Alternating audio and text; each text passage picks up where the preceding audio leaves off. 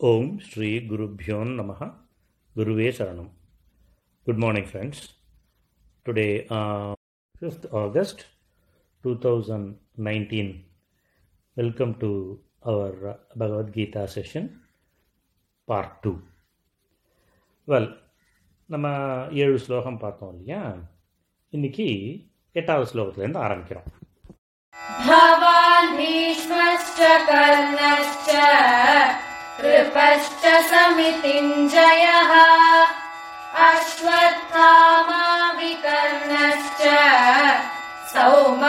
सौमदत्तिस्तथैव च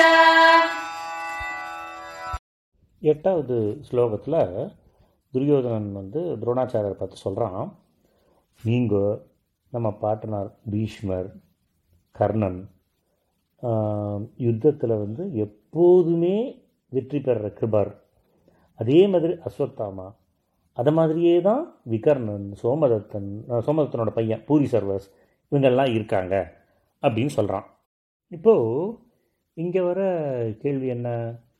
துரியோதனன் வந்து முதல்ல நீங்கள் அப்படின்னு ஏன் துரோணாச்சாரியாரை சொல்லணும் அப்படிங்கிற ஒரு கேள்வி இருக்குது அதுக்கு ரெண்டு மூணு ரீசன்ஸ் இருக்குது என்ன? ஒன்று வந்து துர இவர் துரோணாச்சாரியார் வந்து பரத்வாஜ மகரிஷியோட பையன். நிறைய வேதங்கள்லாம் படித்தவர் அஸ்திர வித்தையில் ரொம்ப ரொம்ப பெரிய ஆள். ஃபார் எக்ஸாம்பிள் பிரம்மாஸ்திரம் அக்னேயாஸ்திரம் அது மாதிரி விசித்திரமான அஸ்திரத்தோட முழு பிரயோகத்தையும் தெரிஞ்சுட்டவர் இவர் வந்து சரத்வான் அப்படிங்கிற மகர்ஷியோட பெண் கிருபியை மணந்து கொண்டார். கிருபியாருன்னா கிருபரோட தங்கச்சி. இவங்களுக்கு பிறந்தது தான் அஸ்வத்தாமன். ஸோ துருபந்தனோட அவருக்கு இருந்த அந்த ஃப்ரெண்ட்ஷிப்பும் சரி பகையும் சரி. நம்ம பார்த்துருக்கோம் முன்னாடி இல்லையா? அது துரோணர் பற்றின ஒரு இது. அவருக்கு இம்பார்ட்டன்ஸ் கொடுக்கறதுக்கு மெயின் ரீசன் என்னென்னா அவரோட அஸ்திர வலிமை. அது ரொம்ப ஜாஸ்தி அப்படிங்கிறது இவனுக்கு நல்லா தெரியும். பேர் என்ன? துரியோதனுக்கு நல்லா தெரியும். அதனால தான் முதல்ல நீங்கன்னு சொல்கிறான் சி அப்படி ரெஃபர் பண்ணுறதுனால அவருக்கும் மனசில் கொஞ்சம் உற்சாகம் வந்து போரோட இன்வால்மெண்ட்டில் இன்னும் ஜாஸ்தியாக இன்வால்வ் பண்ணி போர் புரிவார் அப்படிங்கிற ஒரு ஆசை இருந்தது துரியோதனனுக்கு அப்படிங்கிற மாதிரி இருக்குது இந்த இடம். அடுத்ததாக வர்றது வந்து பீஷ்மர். பீஷ்மர் வந்து சந்தன மகாராஜாவுக்கும் இவருக்கும் கங்கைக்கும் பிறந்தவர். இவர் வந்து ஒம்போதாவது வசுவோட அவதாரம் அப்படின்ட்டு மகாசாந்தி பர்வம் சாப்டர் டுவெண்ட்டி சிக்ஸ் ஸ்லோகம் ஃபிஃப்டியில் சொல்லியிருக்கு அப்படின்னு சொல்லியிருக்கு இந்த புக்கில் இவரோட முதல் பேர் வந்து தேவவிரதன்.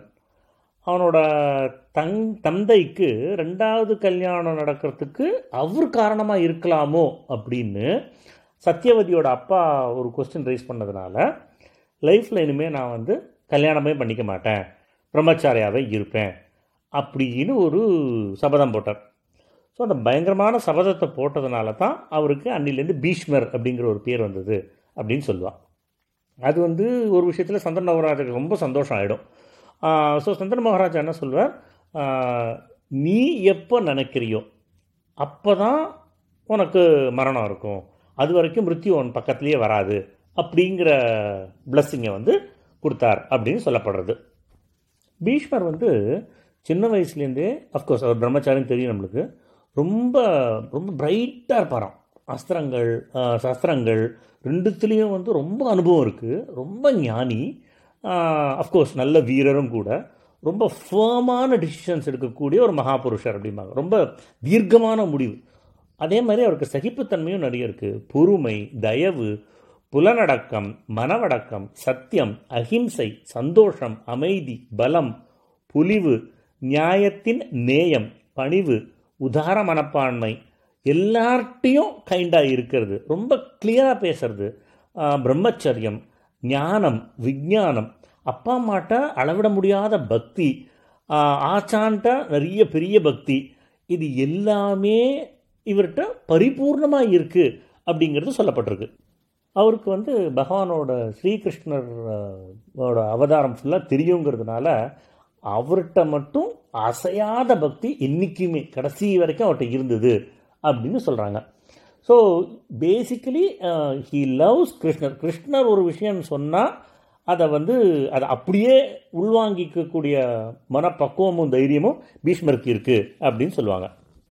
இவ்வளோ நல்ல குணமும் டேலண்ட்டும் கடவுள்கிட்ட அசைய முடியாத பக்தியும் வச்சுருந்த பீஷ்மர் கூட தவறு செஞ்ச இடங்கள் ரெண்டு மூணு இருக்குன்னு சொல்லுவாங்க. ஒன்று வந்து அம்பை அம்பிகை அம்பாலிகை இதை வந்து அவரோட அவங்க அவங்க என்ன? மச்சகந்தி. அவரோட பசங்க விசித்திர வீரியன் விசித்திராங்கன்னு கல்யாணம் பண்ணிக்கிறதுக்காக போய் கவர்ந்துன்னு வந்துடுவார் கவர்ந்து மீன்ஸ் என்னென்னா நான் வந்திருக்கேன் அதனால் என்னோ என்னோட இவங்களுக்கு நீ இவங்க கன்னியாமணி தான் கொடுக்கணும்னு சொல்லிடுவாங்க. ஸோ மற்றவங்கெல்லாம் அப்ஜெக்ட் பண்ணுறதுக்கு ரைஸ் பண்ணும்போது என்னை வின் பண்ண யார் வேணால் இது பண்ணலாம்னு பீஷ்மர் யாராலுமே வின் பண்ண முடியாது நேச்சுரல் ஸோ மூணு பேரையும் வின் பண்ணி தூக்கின்னு வருவார்.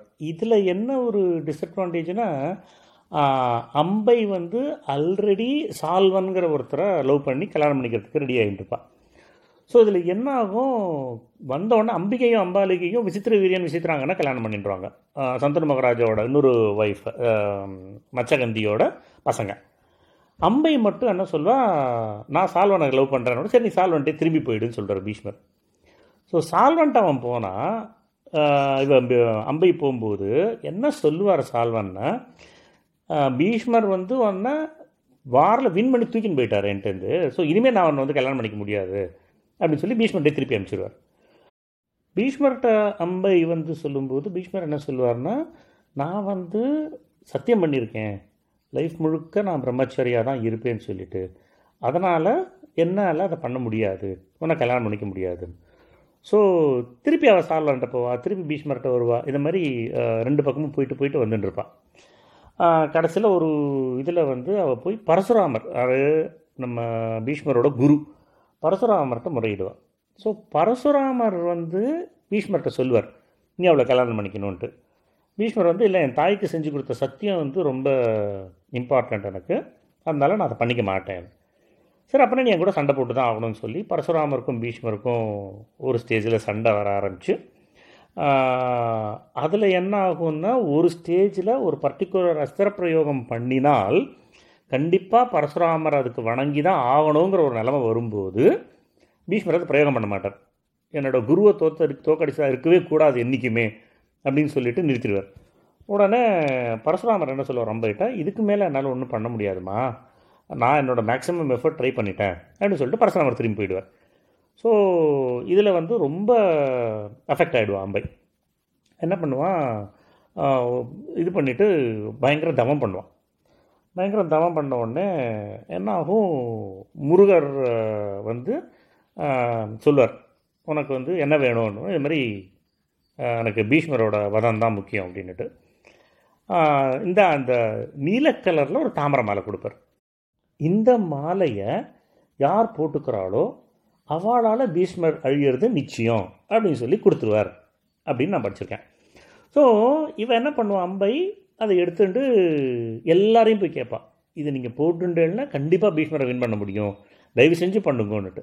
ஆனால் எல்லாருக்கும் பீஷ்மர் மேலே இருக்கிற பயத்தினால என்னால் பண்ண முடியாது அப்படின்றவாங்க.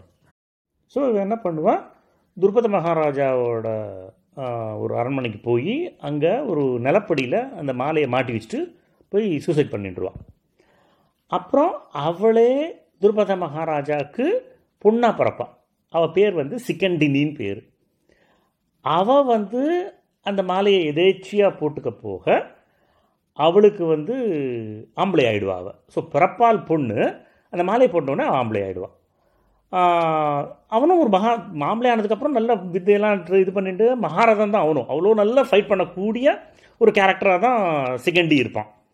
ஆனால் பிறப்பால் பெண் அப்படிங்கிறதுனால பீஷ்மர் வந்து அவளோட சண்டை போட மாட்டேன்னு சொல்லிட்டு மகாபாரத யுத்தத்தில் வில்லத்துக்கு வில்ல கீழே போட்ட உடனே தான் அர்ஜுனன் வந்து பீஷ்மரை டிஃபீட் பண்ணான் அப்படிங்கிறது தான் ஸ்டோரி இது பின்னாடி வருது. மகாபாரதத்தில் பின்னாடி வருது இது.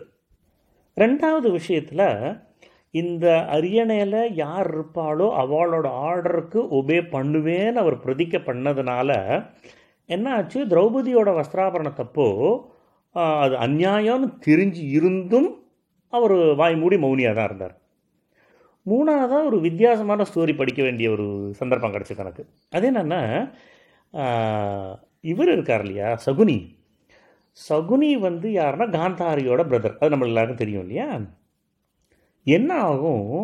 காந்தாரிக்கு ஜாதக தோஷம் இருக்குங்கிறதுனால காந்தாரியை முதல்ல ஒரு ஆடுக்கு கல்யாணம் பண்ணி வச்சுட்டு அந்த ஆடை வெட்டிடுவா. திருதராசனுக்கு ஒரு விதவையை தான் கல்யாணம் பண்ணி வைக்கிறோம் அப்படிங்கிறது தான் சே. அது வந்து பீஷ்மர் தெரிஞ்சுட்டுருவார். தெரிஞ்சுட்ட உடனே இந்த விஷயம் வெளியில் தெரிஞ்சதுன்னா ராஜ குலத்துக்கே பெரிய அவமானங்கிறதுனால காந்தாரியோட பேரண்ட்ஸு சகுனி எல்லாரையும் தூக்கி ஜெயிலில் போட்டுருவா. போட்டுட்டு ஒரு ஒரு நாளைக்கு ஒரே ஒரு கவலம் தான் சோறு அப்படின்னு சொல்லி கொடுத்துருவா எல்லாருக்கும். ஸோ இவ்வளோ குரூரமாக நம்மளை தண்டிச்சிட்டாளேன்ட்டு காந்தாரி அப்பா என்ன பண்ணுவான் அந்த சாப்பாடெல்லாம் கலெக்ட் பண்ணி சகுனிக்கு கொடுப்பான். சகுனிக்கு கொடுத்து நீ ஒருத்தன் தான் உயிரோடு இருக்கணும். எவ்வளோ நாள் இருக்கியோ இரு. இருக்கிற பட்சத்தில் நிச்சயமாக உன்னை வந்து அவங்க சேர்த்துப்பாங்க. ஏன்னா இவ்வளோ நாள் எல்லாரும் செத்து போனப்போ நீ மட்டும் உயிரோடு இருக்க. அதனால் உனக்கு ஏதோ சம்திங் ஸ்பெஷலாக இருக்குன்னு நினச்சின்னா உன்னை சேர்த்துப்பாங்க. அப்போது அவங்க வம்சத்தையே நீ பூண்டோடு அழிக்கணும். அதுதான் நான் உனக்கு கொடுக்குற டாஸ்க்னு எங்கள் அப்பா சொன்னதாக ஒரு கதை இருக்குது ஸோ அவரும் அதே மாதிரி கேட்டு இது பண்ணும்போது கடைசியாக அவங்க அப்பா உயிர் விடுறதுக்கு முன்னாடி என்ன பண்ணுவார்? இந்த சொன்னது உனக்கு வந்து என்ன சுச்சுவேஷன்லையும் மறக்கக்கூடாது. இந்த ஞாபகம் உன் மனசில் இன்றைக்குமே இருக்கணும் அப்படிங்கிறதுக்காக என்ன பண்ணுவார்? தன்னோட கைத்தடியால் சகுனியோட காலை உடச்சிருவார். ஸோ கடைசி வரைக்கும் சகுனி விந்தி விந்தி தான் நடப்பான். நீ எப்பெல்லாம் விந்தி விந்தி நடக்கும்போதும் இவங்க பீஷ்மர் நம்மளுக்கு பண்ண அநியாயம் தெரியும். இந்த கௌரவர்களோட பரம்பரையே ஒன்றும் இல்லாமல் அழிக்கணும். அதுதான் உன்னோட ஒரே குறிக்கோளாக இருக்கணும். அப்படின்னு அவள் அப்பா சொன்னதாக இருக்குது ஸோ இதுக்கப்புறம் பீஷ்மர் வந்து பார்க்கும்போது எல்லாரும் செத்து போயிருப்பா. இவன் மட்டும்தான் உயிரோடு இருப்பான். சரி இவனை மட்டும் விட்டுடலாம் அப்படின்னு வெளில விடும்போது அவன் துரியோதனுக்கு ஃப்ரெண்ட் ஆகி கடைசியாக கௌரவ சாம்ராஜ்யத்தை டோட்டலாக அவள் அப்பாவோட ஆகியப்படி அழிச்சு அவனும் அழிஞ்சு போயிடுவான். அப்படிங்கிறது இன்னொன்று பட் இது எல்லாத்துக்குமே மூல காரணம் பீஷ்மர் அப்படிங்கிறதும் ஒரு செய் இருக்குது இது பீஷ்மரோட அதர் சைடு எனக்கு தெரிஞ்ச வரைக்கும் சொன்னேன். இப்போது அடுத்தது கர்ணனை பற்றி பார்க்கலாம். கர்ணன் யார்? அவனோட பிறப்பு என்ன? இது எல்லாருக்குமே தெரிஞ்சது தான் குந்தியோட கல்யாணத்துக்கு முன்னாடி குந்திக்கு பிறந்த பையன் சூரியனோட அவதாரம். சூரியன் மூலமாக பிறந்தது. அது குந்தி நிறைய பணிவிடை செஞ்சதுக்காக அவளுக்கு ஒரு அஞ்சு மந்திரம் உபதேசம் நடக்கும். அந்த அஞ்சு மந்திரத்தில் ஆறு மந்திரம் எல்லாரும் சேர்ந்து ஆறு மந்திரம் சொல்லி கொடுப்பான் அந்த ஆறு மந்திரத்தில் முதல் வந்து சூரியன். ஸோ இவன் அம்சமாக அவனுக்கு குழந்த பிறக்கும்னு சொல்லி தான் அந்த மந்திரத்தை உபதேசமே பண்ணுவான் அவளுக்கு. ஸோ இப்போ என்ன ஆகும்னா முதல்ல அது நிஜமான பரீட்சிக்கிறதுக்காக அவன் என்ன பண்ணுவான் சூரியனோட மந்திரத்தை சொன்னதுனால சூரியதேவன் வந்துடுவார் அப்போ ரொம்ப அழுவா. எனக்கு வந்து கல்யாணமே ஆலையே இது மாதிரி நடந்து என்ன பண்ணுறதுன்ட்டு எனக்கு ஒன்றும் தெரியாதுமா இதோட மந்திரத்துக்குன்னு ஒரு பலன் இருக்குது அதை நம்ம பண்ணி தான் ஆகணும் அப்படின்னு சொல்லிட்டு ஸோ கர்ணன் பிறந்துருவான் அப்போ. உடனே வந்து ஒரு பாக்ஸில் வச்சு ரிவரில் விட்டுருவா. அப்படிங்கிறது நம்ம எல்லாருக்குமே தெரிஞ்ச கதை தான் இல்லையா? ஸோ இப்போது ஒரு சின்ன பாயிண்ட் வந்து ஒரு மாதிரி என்னோட குரு மூலமாக நான் கற்றுன்றது இந்த கரண் கதை சொல்லும்போது சொல்லுவார் அவர். ஆக்சுவலி குந்திக்கு கொடுக்கப்பட்டது வரம். ஆனால் அது அவளோட சாபம் ஆயிடுத்து ஏன் சாபம் ஆயிடுத்துன்னா அதை அவள் மிஸ்ரெப்ரசன்ட் பண்ணான். ஸோ வரம்னும் சாபம்னு ரெண்டு தனித்தனியாக கிடையாது. உலகத்தில் எல்லாமே வரம் தான் ஆனால் அந்த வரத்தை நம்ம மிஸ்ரெப்ரசன்ட் பண்ணும்போது அது சாபம் ஆயிடுறது அதுதான் சாஸ்வதமே தவிர சாபம்னு தனியாக எதுவுமே கிடையாது. எதை நம்ம தப் தப்பாக உணர்றோமோ இல்லை தப்பாக பிரயோகம் பண்ணுறோமோ அதுதான் நம்மளுக்கு சாபமாக வர்றது அப்படிங்கிறத சொல்லியிருக்கார். ஸோ அது ஒன் ஆஃப் தி பெஸ்ட் பாயிண்ட்டாக இன்னி வரைக்கும் நான் யோசிச்சு யோசிச்சு பார்த்துட்டு இருப்பேன். ஸோ அதுதான். எனக்கு ஒரு சான்ஸ் கிடச்சதுனால உங்கள் எல்லாருக்கும் இதை ஷேர் பண்ணுறதுக்கான ஒரு ஆப்பர்ச்சுனிட்டி எனக்கு கிடச்சிது. அப்புறம் கர்ணனை வந்து ஒரு தேரோட்டி எடுத்து வளர்த்து அதுக்கப்புறம் எல்லா வில் வித்தியெல்லாம் கற்றுக் கொடுத்து அவர் வந்து பரசுராமர் வந்து எல்லா வித்தியும் கற்றுக் கொடுக்குறான்னு பரசுராமர்கிட்ட போய் அவர் வந்து எல்லா வித்தியும் கற்றுண்டு கடைசியில் வந்து இந்திரன் வந்து வண்டு ரூபமாக இவரை டிஸ்டர்ப் பண்ண கர்ணனை டிஸ்டர்ப் பண்ண ஆச்சாரம் எனக்கு டிஸ்டர்பன்ஸ் ஆகக்கூடாதுன்னு வெளியெல்லாம் பொறுத்துண்டு இருக்கும்போது ஆச்சாரியன் அதை கண்டுபிடிச்சிருவார். அவர் அந்தரனால் வழி முடியாது. நீ சத்திரியனாக தான் இருப்ப. அதனால் நீ கற்றுண்ட அஸ்திர வித்தையெல்லாம் உனக்கு சமயமான சேரத்தில் மறந்து போயிடும். எப்போ ரொம்ப இம்பார்ட்டண்ட்டாக நீ ஃபீல் பண்ணுறியோ அந்த டயத்தில் எல்லாம் மறந்து போயிடும். சாபம் கொடுத்துருவார். இது கர்ணனோட கதை. மற்றபடி கர்ணன் வந்து எவ்வளோ பெரிய தானவான் எவ்வளோ தர்மவான் அப்படிங்கிறது நம்ம எல்லாருக்குமே தெரிஞ்ச ஒரு கதை தான் இல்லையா? இப்போது கிருபர் பற்றி பார்க்கலாம். கிருபர் வந்து கௌதம வம்சத்தில் சரத்வான் அப்படிங்கிற மகர்ஷியோட பையன். வில்வித்தை வந்து ரொம்ப ரொம்ப எக்ஸ்பர்ட் அவரும் இவரோட சகோதரி தான். நம்ம முன்னாடி பார்த்தோம் இல்லையா? இவரோட சகோதரியை தான் நம்ம வந்து கிருபி. அவர் தான் வந்து துரோணாச்சாரியர் கல்யாணம் பண்ணிட்டார் ஸோ சந்தனுவோட பிளெஸிங்ஸ் சந்தனுவோட ராஜாவோடய கூட அவர் இருந்திருக்கார். அவரோட அரண்மனையில் கூட ஃபுல் அண்ட் ஃபுல் இருந்திருக்கார். கிருபர் வந்து ரொம்ப பெரிய வீரர். ஆப்பனண்ட்டை வந்து ரொம்ப ஈஸியாக வின் பண்ணுவார். அவர் இது வரைக்கும் தோத்ததே இல்லை அப்படிங்கிற ஒரு சே இருக்குது அதனாலேயே இவருக்கு வந்து சமித்திஞ்சயர் அப்படின்னு ஒரு பேர் இருக்குது அடுத்தது துரோணபுத்திரன் அஸ்வத்தாமன். அஸ்திரம் சஸ்திரம் அந்த எல்லா வித்தைகளும் நன்னா கற்றுக் கொடுத்துருப்பா அப்பா. ஸோ எல்லாத்துலேயும் நல்ல தேர்ச்சி பெற்றவன் நல்ல சூரன் மகாரதி. அவனோட அப்பாட்டியே படிக்கக்கூடிய ஒரு பெரிய பாக்கியம் அவனுக்கு கிடச்சிதுன்னு சொல்லலாம். ஆனால் எப்போதுமே என்ன ரீசன்னாலேன்னு தெரியல. கர்ணன்ட்ட மட்டும் எப்போதுமே துவேஷத்தோடையே இருப்பான் அப்படிங்கிற மாதிரி சொல்லியிருக்கா. அடுத்ததாக விகர்ணனை பற்றி பார்க்கலாம்.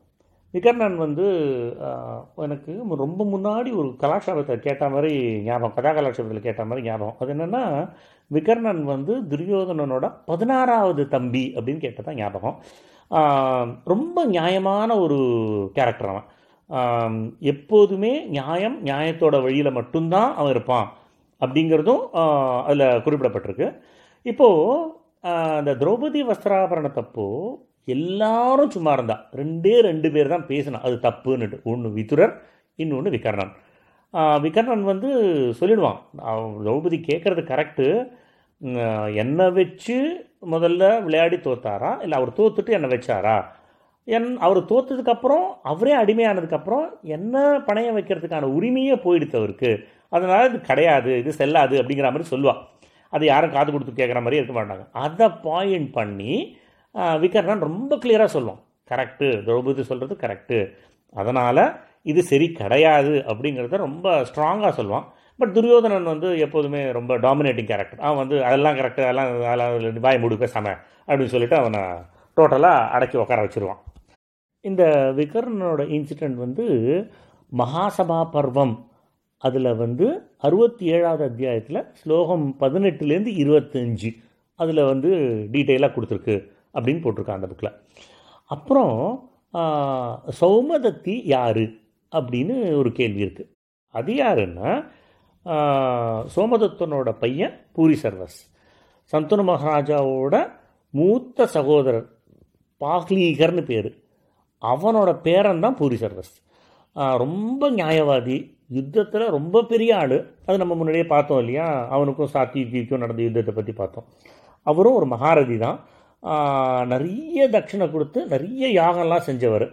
மகாபாரத யுத்தத்தில் சாத்தியெல்லாம் கொல்லப்பட்டார் அப்படின்னு எழுதியிருக்காங்க இங்கே. ஸோ துரியோதனன் இவா எல்லாம் நம்ம சைடு இருக்கான் அப்படிங்கிறத இந்த எட்டாவது ஸ்லோகத்து மூலமாக சொல்கிறான் அடுத்தது ஒன்பதாவது ஸ்லோகம்.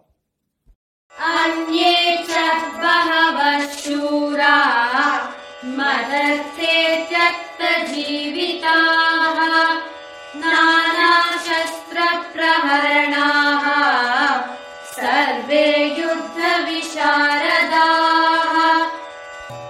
अपर्याप्तम् तदस्माकम् बलम् भीष्माभिरक्षितम् पर्याप्तम् त्विदमेतेषाम् बलम्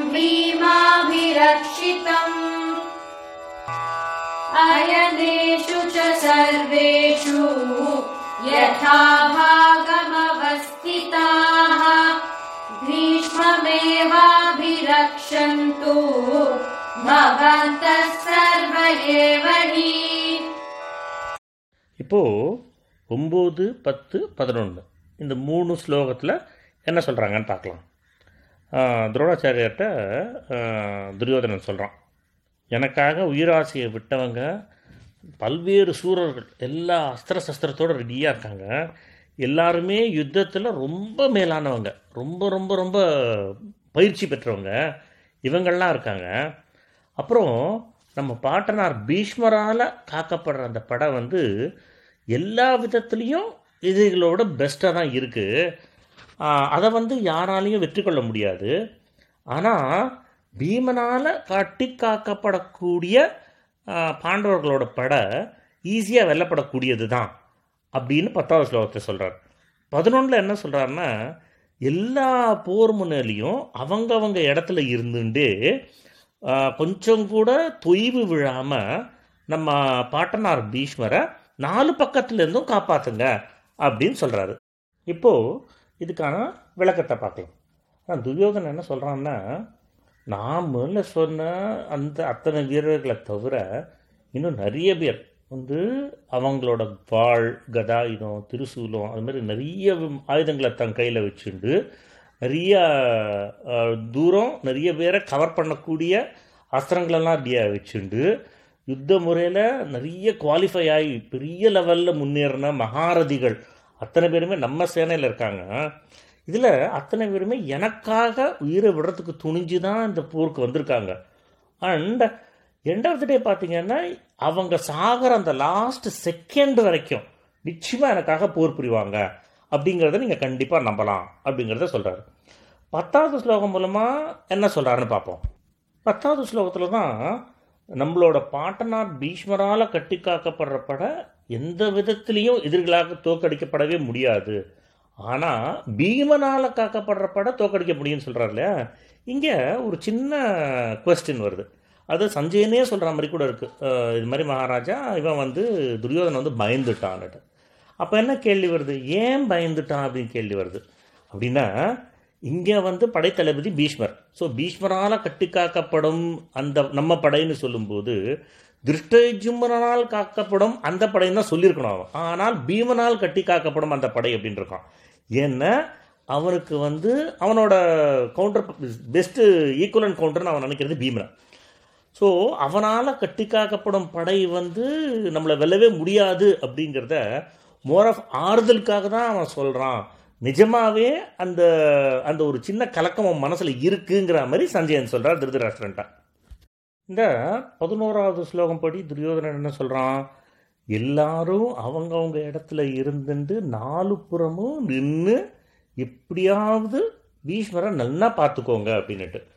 இதுக்கு அர்த்தம் வந்து ஆக்சுவலி பீஷ்மரால் அவரை பார்த்துக்க முடியாதுன்னு இல்லை.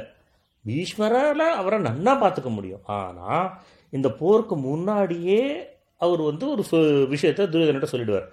சிக்கண்டி வந்து பிறப்பால் பெண்.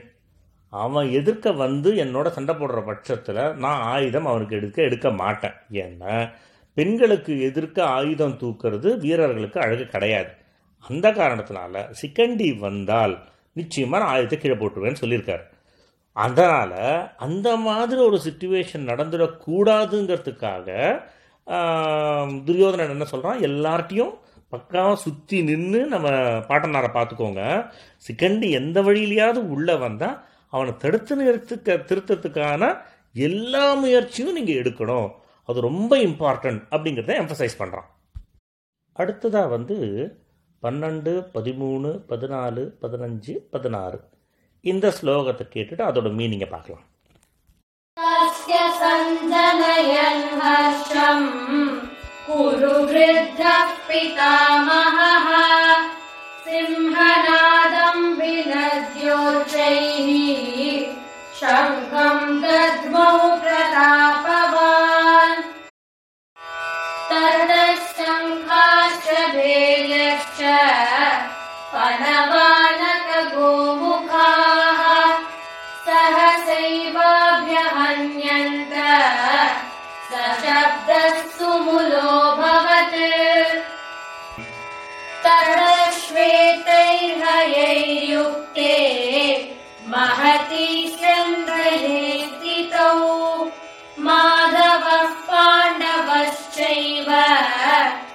दिव्यौ शङ्खौ प्रदध्मतुः पाञ्चजन्यम् ऋषिकेशो देवदत्तम् धनञ्जयः। पौण्ड्रम् दद्मौ महाशङ्खम् भीमकर्मावृकोदरः। अनन्तविजयम् राजा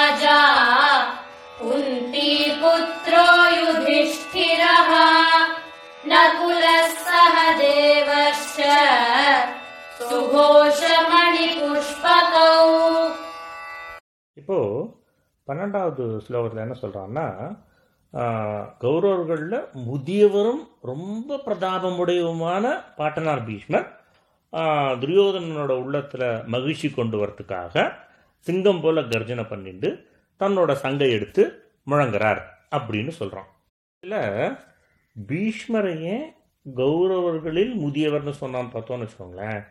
அது எதுக்குன்னா சந்தனு மகாராஜாவோட அண்ணா பாக்லிகர் இருக்கார்ல அவரு அவரை தவிர அடுத்த முதியவர்னா அது பீஷ்மர் தான். அவர் தான் படையில் இருக்கார். அதனால தான் கௌரவர்கள் முதியவரான அப்படின்ற மாதிரி ரெஃபர் பண்ணியிருக்கா. அதே மாதிரி இவன் துரியோதனன் வந்து ரொம்ப கவலையாக துரோணர்கிட்ட பேசுகிற மாதிரி ஒரு ஃபீலிங் வந்து பீஷ்மருக்கு வந்துடுச்சு ஸோ அவனோட கவலையை மறந்து சாரி மறைக்கிறதுக்காகத்தான் நான் பி இவர்கிட்ட துரோணர்கிட்ட போய் யுத்த வீரர்களுக்கு வந்து உற்சாகம் கொடுக்குற மாதிரியும் என் சைடு மகாரதிகள் நிறைய பேர் இருக்காங்கிற மாதிரியும் பேசுகிறான் அப்படிங்கிற மாதிரி உணர்ந்த பீஷ்மர் என்ன பண்ணுறார் ஒரு மாதிரி சிங்க கர்ஜனை பண்ணி தன்னோட செங்கு எடுத்து ஊதினார் அப்படிங்கிற மாதிரி சொல்கிறது தான் இந்த ஸ்லோகம்.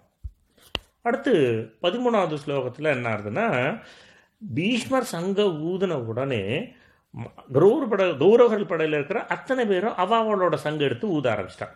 பறை கொம்பு அந்த மாதிரி வாத்தியங்கள்லாமும் ஒன்றா முழங்க ஆரம்பிச்சிட்டான். அந்த சவுண்ட் வந்து ரொம்ப ரொம்ப அச்சுறுத்தலாக இருந்தது அப்படிங்கிற மாதிரி எழுதியிருக்கா. அது பீஷ்மரோட செங்க கர்ஜனை கேட்ட உடனேவே கௌரவர்களுக்கு பயங்கரமான ஒரு உத்வேகம் வந்துருது அப்படிங்கிற மாதிரி சொல்கிறது தான் இந்த ஸ்லோகம். அடுத்து பதினாலாவது ஸ்லோகத்தில் என்ன சொல்கிறான்னா வெள்ளை குதிரைகள் பூட்டப்பட்ட உயர்ந்த தேரில் அமர்ந்திருந்த கிருஷ்ண பரமாத்மாவும் அர்ஜுனனும் தெய்வீகமான சங்குகளை முழங்கினார்கள் அப்படின்னு சொல்லியிருக்கார் சரி இது உயர்ந்த தேரில் அப்படின்னா என்ன? அதாவது அர்ஜுனனோட ரதம் ரதம் வந்து அவ்வளோ விசாலமாக இருந்துதான் ரொம்ப உறுதியாக இருந்துதான் தங்கத்தால் வேயப்பட்ட கூரையோடு இருந்துதான் ரொம்ப அழகாக இருந்துதான் அதன் மேலே அந்த பட்டு குஞ்சலங்கள் இருந்துதான் நாலு வெள்ளை குதிரைகள் பூட்டினதாக இருந்துதான் ரொம்ப திடார திடமான விசாலமான சக்கரங்கள் இருந்துதான் அதுக்கு. அது எல்லாத்துக்கும் உயரத்தில் அர்ஜுனனோட கொடி பறந்துட்டு இருந்தான் அந்த கொடியில் ஆஞ்சநேயர் இருந்தாராம். இப்போ அனுமத் கொடி பறக்கிற அந்த தேர் வந்து அவ்வளோ அழகாக இருந்ததுதான் அதை தான் வந்து இவர் ரெஃபர் பண்ணுறார் உயர்ந்த தேரில் அப்படின்னு ரெஃபர் பண்ணுறார் ஆக்சுவலி அந்த நாலு வெள்ளை குதிரையும் வந்து சித்திரரதன் அப்படிங்கிற கந்தர்வன் வந்து அர்ஜுனனுக்கு கொடுத்துருக்கான். ஆக்சுவலி அவன்கிட்ட நூறு கரு நூறு குதிரை இருந்திருக்கும். அந்த நூறு குதிரையில் நாலு எடுத்து அர்ஜுனனுக்கு கொடுத்தான் அப்படிங்கிற மாதிரி சொல்லியிருக்காங்க. அதே அந்த தேர் வந்து கொடுத்தது வந்து அக்னி. அதாவது காண்டவ பிரஸ்தம் வந்து எரிச்சது வந்து அக்னி. ஏன்னா அக்னி வந்து மற்றவங்க கொடுக்குற வேள்வியில் இருக்கிறதெல்லாம் எடுத்துட்டு எடுத்துட்டு அவருக்கு ரொம்ப ரொம்ப ஒரு மாதிரி அன்ஈஸி ஆனதுனால நான் எரிக்கிறதுக்கு எனக்கு ஏதாவது ஒரு இடம் வேணும் அப்படின்னு அர்ஜுனனை கேட்க அர்ஜுனன் வந்து என்ன பண்ணுவார்? இந்த காண்டவ ஏன்னா அப்போ தான் கௌரவர்கள் வந்து அவளை காண்டவ பிரஸ்தம் கொடுத்துருப்பாள் ஸோ அந்த காண்டவ பிரசத்தை எரிச்சாதான் அவளால் அரண்மனையோ இல்லை மற்ற விஷயங்களையோ கட்ட முடியும். அதுக்காக காண்டவ பிரசத்தை எரிச்சிரு அப்படின்னு சொல்லி அக்னிக்கு அந்த காண்டவ பிரசத்தை கொடுப்பார் அர்ஜுனர். அந்த காண்டவ பிரஸ்தம் எரிக்கும் போது தான் என்ன ஆகும் அதுலேருந்து நிறைய பாம்பெல்லாம் தப்பிச்சு வெளில வரும். அதெல்லாம் ஒன்று கூட வராமல் அர்ஜுனன் வெளில நின்று எல்லாத்தையும் சாகடிப்பான். அதில் தப்பிச்ச ஒன்று தான் கார்கோடகன். அதுதான் கடைசியாக வந்து இவர்கிட்ட யார்கிட்ட கர்ணன்கிட்ட போய் தஞ்சம் அடைஞ்சு என் நாகாஸ்திரமா பயன்படுத்திக்கோ அப்படின்னு சொன்னதாகவும் ஒரு கதை இருக்குது ஸோ அக்னி இந்த காண்டோபிரசத்தை எரிக்க கொடுத்ததுனால அவர் கொடுத்த தேர் தான் இப்போது அர்ஜுனன் யூஸ் பண்ணுறான் இந்த வாரில் அப்படிங்கிறது தான். ஸோ அதனால் அக்னி கொடுத்த தேரில் சித்திரரதன் கொடுத்த குதிரைகள் பூட்டினதுனால அது அவ்வளோ அழகாக விளங்கித்து அப்படின்னு சொல்கிறான் அது போலவே தான் அவங்களோட சங்கும் ரொம்ப அற்புதமானவை அப்படின்னு சொல்கிறான் இப்போது பதினஞ்சாவது ஸ்லோகத்தில் என்ன சொல்கிறாருன்னா பகவான் ஸ்ரீகிருஷ்ணர் வந்து பாஞ்சஜன்யம் அப்படிங்கிற சங்க முழங்க அர்ஜுனன் வந்து தேவதத்தம் அப்படிங்கிற சங்க வச்சு முழங்கினார். அப்புறம் பயங்கர செயல்களை புரியக்கூடிய பீமசேனன் வந்து பவுண்ட்ரம் அப்படிங்கிற சங்க வச்சு முழங்கினார் அப்படின்னு சொல்கிறது இப்போது இந்த பாஞ்சஜன்யத்தோட கதையை பற்றி கொஞ்சோண்டு பார்ப்போம். பகவான் ஸ்ரீகிருஷ்ணர் என்ன பண்ணுறார் பஞ்சனன் அப்படிங்கிற பேருள்ள சங்கு உருவத்தில் இருந்த ஒரு தைத்தியனை சாகடிச்சு அவனை சங்கு ரூபத்தில் அன் அவனோட பகவானோட சேர்த்துண்டாரான் அதனால தான் அதுக்கு பேர் பாஞ்சஜன்யம் அப்படின்னு பேர் வந்துதான் அர்ஜுனனுக்கு தனஞ்சயன் ஒரு பேர் இருந்தது. அதாவது என்னென்னா ராஜசூய யாகம் நடந்தப்போ அர்ஜுனன் வந்து எல்லா அரசர்களையும் ஜெயிச்சு அளவற்ற செல்வத்தை கொண்டாந்து கொடுத்தானோ அதனால் அவனுக்கு பேர் தனஞ்சயன் ஒரு பேர் இருந்ததுதான் அது மாதிரியே நிவாத கவசர் அப்படிங்கிற தைத்தியர்களோட சண்டை போட்டப்போ இந்திரன் வந்து தேவதத்தம்ங்கிற சங்கம் வந்து அர்ஜுனனுக்கு கொடுத்தான். அப்படிங்கிறது இங்கே சொல்லப்பட்டிருக்கு. அதனால தான் இதுக்கு முந்தின ஸ்லோகத்தில் தெய்வீக சங்குகளை முழங்கினார்கள் அப்படின்னு அங்கே ரெஃபர் பண்ணியிருக்கா இல்லையா? ஓ பீமனை பற்றி பார்ப்போம். பீமனுக்கு இன்னொரு பேர் வந்து விருகோதரன் பேரான் அது என்ன? அவர் வந்து ஒட்டிய வயிறு உடையவன் அப்படிங்கிறது அதோட அர்த்தமாக அது ஏன் பயங்கரமானன்னு சொல்கிறான்னா பீமன் வந்து ரொம்ப பலவானா அதே மாதிரி அவரோட செயல்கள் எல்லாமே மற்றவங்களுக்கெல்லாம் ஒரு மாதிரி பயத்து உண்டாக்குன அளவுக்கு ரொம்ப ரொம்ப அதிசயமான செயல்கள்லாம் பண்ணுவாராம். அதனால தான் அவர் வந்து பயங்கரமான நாங்கள் ரெஃபர் பண்ணியிருக்கா. அவரோட சங்கு தான் பவுண்ட்ரம் அப்படிங்கிறது. அவர் வந்து அவரோட சங்கு எடுத்து முழங்கினார் அப்படிங்கிறது தான் இந்த ஸ்லோகத்தில் சொல்லியிருக்கார். அதுக்கப்புறமா குந்தியின் மகனான அரசர் யுதிஷ்டர் வந்து அனந்த விஜயம் அப்படிங்கிற சங்கையும் நகுலனும் சகாதேவனும் சுகோஷம் மணிபுஷ்கப மணிபுஷ்பகம் அப்படிங்கிற சங்கையும் முழங்கினார்கள் அப்படின்னு போட்டிருக்கு அடுத்ததாக வந்து நம்ம பதினேழு பதினெட்டு பத்தொம்போது இந்த ஸ்லோகத்தை கேட்டு அதோட மீனிங்கை பார்ப்போம் काश्यश्च परमेश्वासः शिखण्डी च महारथः दृष्टद्युम्नो विराटश्च सात्यकिश्च पराजितः ध्रुवरो द्रौपदेयाश्च सर्वशः पृथिवीपते। सौभद्रश्च महाबाहुः शङ्खान् दद्मुः पृथक् पृथक्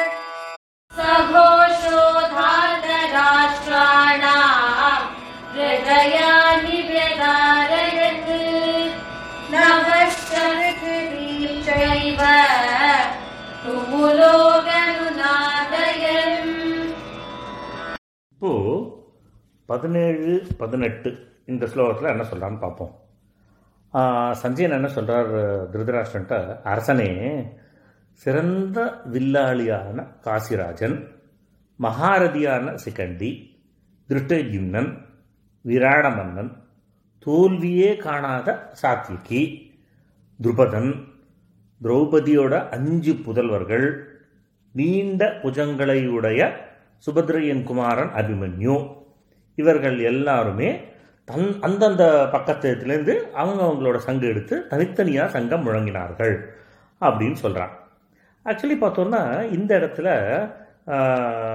சிகண்டி பற்றி சொல்லும்போது வேற ஒரு கதை ஒன்று சொல்கிறாங்க அது என்னன்னா மகாராஜா துருபதன் என்ன பண்ணுறார் ஒரு வாட்டி சிவனை குறித்து ரொம்ப தவம் பண்ணிட்டுருக்கார்.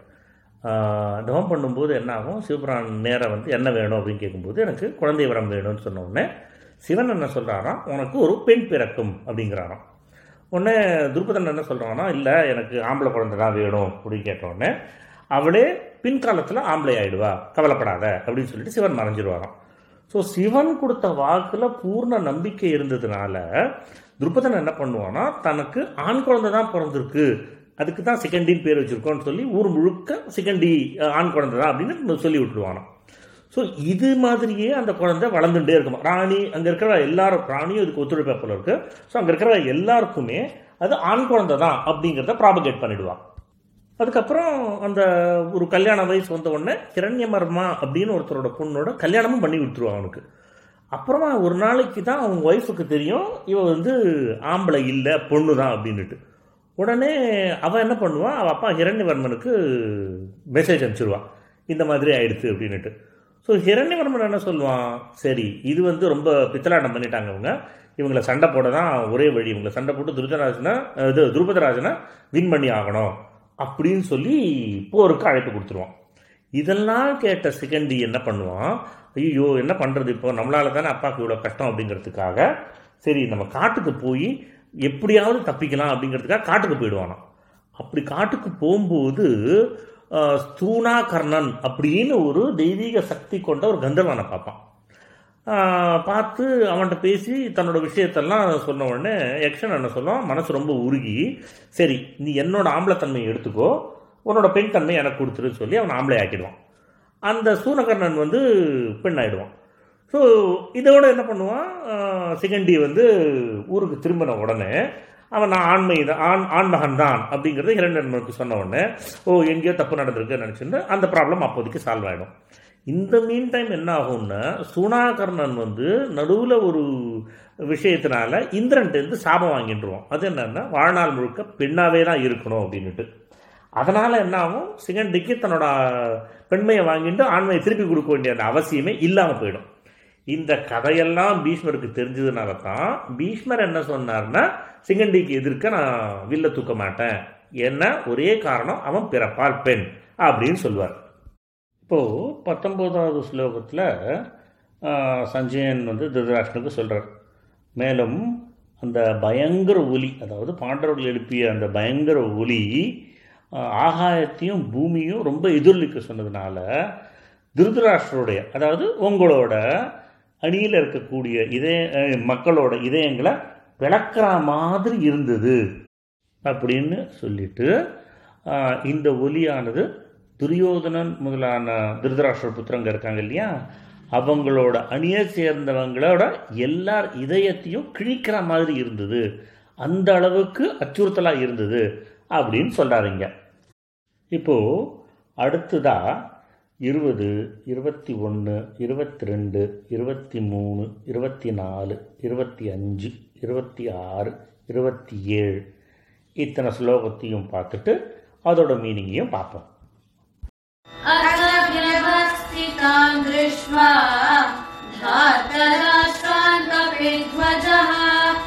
वृत्ते शस्त्रसम्पाते धनुरुद्यम्य पाण्डवः ऋषिले शङ्कदावाक्यम् इदमाहमहीपते अर्जुन सेनयोरुभयोर्मध्ये रथम् स्थापय मेच्युता। यावदेता निरी योद्धुकामानवस्थितान् कैर्मया सह वोद्धव्यम्। अस्मिन् रणसमुद्यमे। योध्यमानानवेक्षेऽहम् य एतेऽत्र समागताः धातराष्ट्रस्य दुर्बुद्धे प्रियचिकीर्षवः। सञ्जय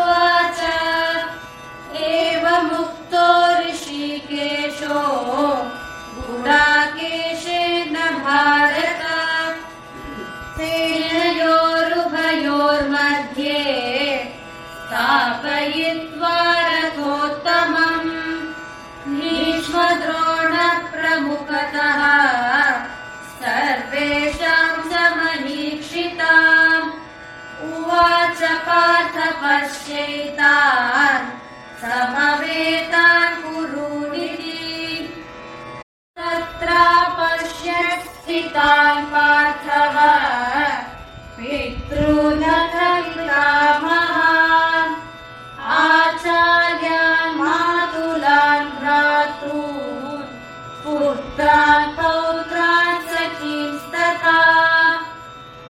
स्वसुरान् सुहृदश्चैव सेनयोरुभयोरपि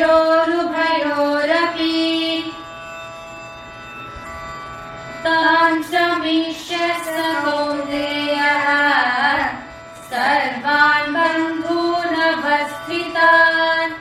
कृपया परयाविष्टो विषीदन्निदमब्रवीत् இப்போது இருபது இருபத்தி ஒன்றாவது ஸ்லோகம் அதில் வந்து சஞ்சயன் சொல்கிறார் திருதராஷ்டன்ட்ட அரசே இதுக்கப்புறம் ஹனுமத் கொடியை இருக்கு வச்சுட்டு அர்ஜுனன் வந்து போர் புரிய தயாராக இருக்கிற திருதராஷ்டிரகுமாரர்களும் அவரை சேர்ந்தவங்களையும் பார்க்குறான். நல்ல டீப்பாக பார்க்குறான். அப்புறம் சுற்றி பார்த்துட்டு தன்னோட படைகளையும் சுற்றி பார்க்குறான். பார்த்துட்டு ரிஷிகேஷனான பகவான் கிருஷ்ணர்கிட்ட சொல்கிறான் என்னோட தேரை வந்து ரெண்டு படைக்கும் நடுவில் நிறுத்துங்கோ அப்படின்னு சொல்கிறான் இங்கே அனுமத் கொடி உடையான்னு சொல்கிறோம் இல்லையா? ஹனுமான் எப்படி வந்து அர்ஜுனனோட கொடியில் இருந்தார் அப்படிங்கிற ஒரு கேள்வியாக இருக்குது அதாவது இது அப்போது வனவாசத்தப்போ பாண்டார் வனவாசத்தப்போ ஒரு பர்டிகுலர் பூ வந்து திரௌபதி வேணும்னு கேட்க அதை எடுத்து வரதுக்காக பீமன் போவார். பீமன் போயின்னு இருக்கும்போது வழியில் ஒரு குரங்கு உட்காந்துட்டு இருக்கும் அது வாழை நீட்டின்னு இருக்கும் ஸோ இவர் வந்து அது ஆஞ்சநேயர் தெரியாது. அது ஆஞ்சநேயர் தான். அது தெரியாமல் பீமன் என்ன சொல்லுவான்? ஏ குரங்கே நகர்ந்து வழி விடு அப்படின்னுட்டு. ஆஞ்சநேயர் என்ன சொல்லுவார்னா கடைசியாக ஏன்பா நானும் ரொம்ப கிழவன். நகர்ந்தெல்லாம் வழி விட முடியாது. என் வாழத்துக்கு ஓரமாக வச்சுட்டு போயேன் அப்படிம்பாரான் உடனே பீமன் அதை ட்ரை பண்ணுவான். ட்ரை பண்ணால் முடியவே முடியாது. எப்படி இவ்வளோ பவர் ஒரு கேட்டு குரங்குக்குன்னு சொல்லிட்டு சண்டை போட போவான். அப்போ தான் உண்மை தெரியும் அது ஆஞ்சநேயர்னுட்டு. ஸோ வாயுபுத்திரன்னு தெரிஞ்சின்ற உடனே ரொம்ப ஆலிங்கனம் பண்ணிட்டு நல்லா ஆசீர்வாதம் பண்ணுவார் ஆஞ்சநேயர் அவரை. ஸோ அவனுக்கு அதனாலேயே இன்னும் கொஞ்சம் உடம்புல நிறைய பலமும் மெருகும் ஏறித்து அப்படின்னு ஒரு கதை இருக்குது அப்புறம் ஆஞ்சநேயர் சொல்லுவாராம் இது வந்து வேறு காலமாக இருக்கிறதுனால நான் வர முடியாது. நான் வந்து கண்டிப்பாக அர்ஜுனனோட தேரில் கொடியாக இருப்பேன். இது நிச்சயம் அப்படின்னு வாக்கு கொடுத்துருப்பாராம். அந்த வாக்குப்படி தான் அவர் வந்து கொடியாக இருக்கா அப்படின்னு சொல்லுவாள் இது வந்து மகாவத பர்வம் நூற்றி ஐம்பத்தி ஒன்று நூற்றி ஐம்பத்தி ஓராவது அத்தியாயத்தில் பதினேழு பதினெட்டு ஸ்லோகம். அதில் இதை பற்றி சொல்லியிருக்கு அப்படின்னு போட்டிருக்கான் அப்புறம் இங்கே இவன் வந்து அர்ஜுனன் வந்து அச்சுதான்னு சொல்கிறான் இல்லையா? அதுக்கு எக்ஸ்பிளனேஷன் கொடுத்துருக்கான் எவருக்கு எந்த நேரத்திலும் எந்த நிகழ்ச்சியிலும் தோல்வி வீழ்ச்சி என்பது கிடையாதோ எவர் தமது ஸ்வரூபத்திலிருந்தும் சக்தியிலிருந்தும் பெருமையிலிருந்தும் எப்போதும் வழுவாதவராக இருக்கிறாரோ அவரை அச்சுதன் என்ற பொருளுள்ள பெயரால் அழைக்கிறார்கள் அப்படின்னு சொல்றார் இந்த பேரை சொல்லி அழைக்கிற பகவானுக்கு பகவான் அந்த பேரை சொல்லி அழைக்கிற அர்ஜுனனுக்கு பகவானோட பெருமையும் சொரூபத்தையும் பற்றி நன்னா தெரிஞ்சிருக்கும். அதனால தான் அவர் நினச்சிப்பாராம் அர்ஜுனன் நீ தேர் ஓட்டணும். கிருஷ்ணா நீங்கள் தேர் ஓட்டினா என்ன? ஓட்டாட்டி என்ன? நீங்கள் தான் சாட்சாத் பரமேஸ்வரன். அப்படிங்கிறத நன்னா உணர்ந்திருந்ததுனால அவர் வந்து அர்ச்சுதா என்னோட தேரை கொண்டு போய் அங்கே நிறுத்துங்கோ அப்படின்னு சொல்கிறார் அப்படிங்கிற மாதிரி சொல்கிறாங்க இதோட கண்டினியூவேஷனாக இருபத்தி ரெண்டு இருபத்தி மூணு ஸ்லோகத்தில் அர்ஜுனன் சொல்கிறார் இந்த போர் முயற்சியில் என்னால் எத்தனை பேரோட போரிட நேருமோ அதே மாதிரி யுத்தத்துக்காக ஆசையோடு அணிவகுத்தோம் நிற்கும் இந்த பட எதிரி வீரர்களை எங்கே நின்னா முழுசாக பார்க்க முடியுமோ? எவ்வளோ நேரம் நின்னா என்னால் கம்ப்ளீட்டாக அதை பற்றி புரிஞ்சுக்க முடியுமோ? அந்த இடத்துல அவ்வளோ நேரம் தயவு செஞ்சு ரதத்தை நிறுத்தி வைங்க அப்படின்னும். தீய புத்தியுடைய துரியோதனனுக்கு யுத்தத்தினால நல்லதை செய்ய விரும்பி எத்தனையோ அரசர்கள் இந்த படையில் வந்து கூடியிருக்காங்க இல்லையா? அவங்க போர் புரிய போகிறாங்க அப்படிங்கிறத நான் அவங்கள பார்க்கணும். போர் புரிய போகிறாங்கிறதுக்காக அவங்கள நான் பார்க்கணும்.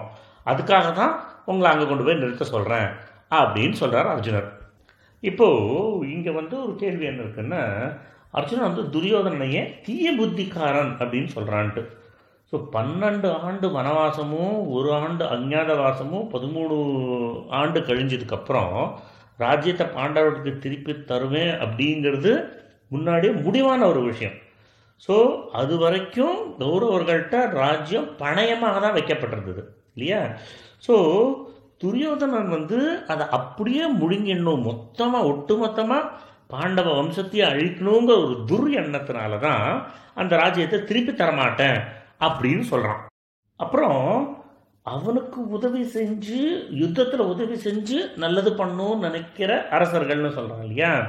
அது என்னென்னா தீய புத்தியுள்ள துரியோதனனோட அநியாயமும் கொடிய செயல்களும் வந்து தெரியாத ஆளே கிடையாது.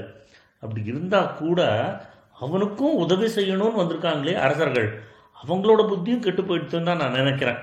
ஸோ இவங்களை வந்து வெளிப்படையாகவே துரியோதனோட அநியாயங்களை எதிர்க்க முடியலை.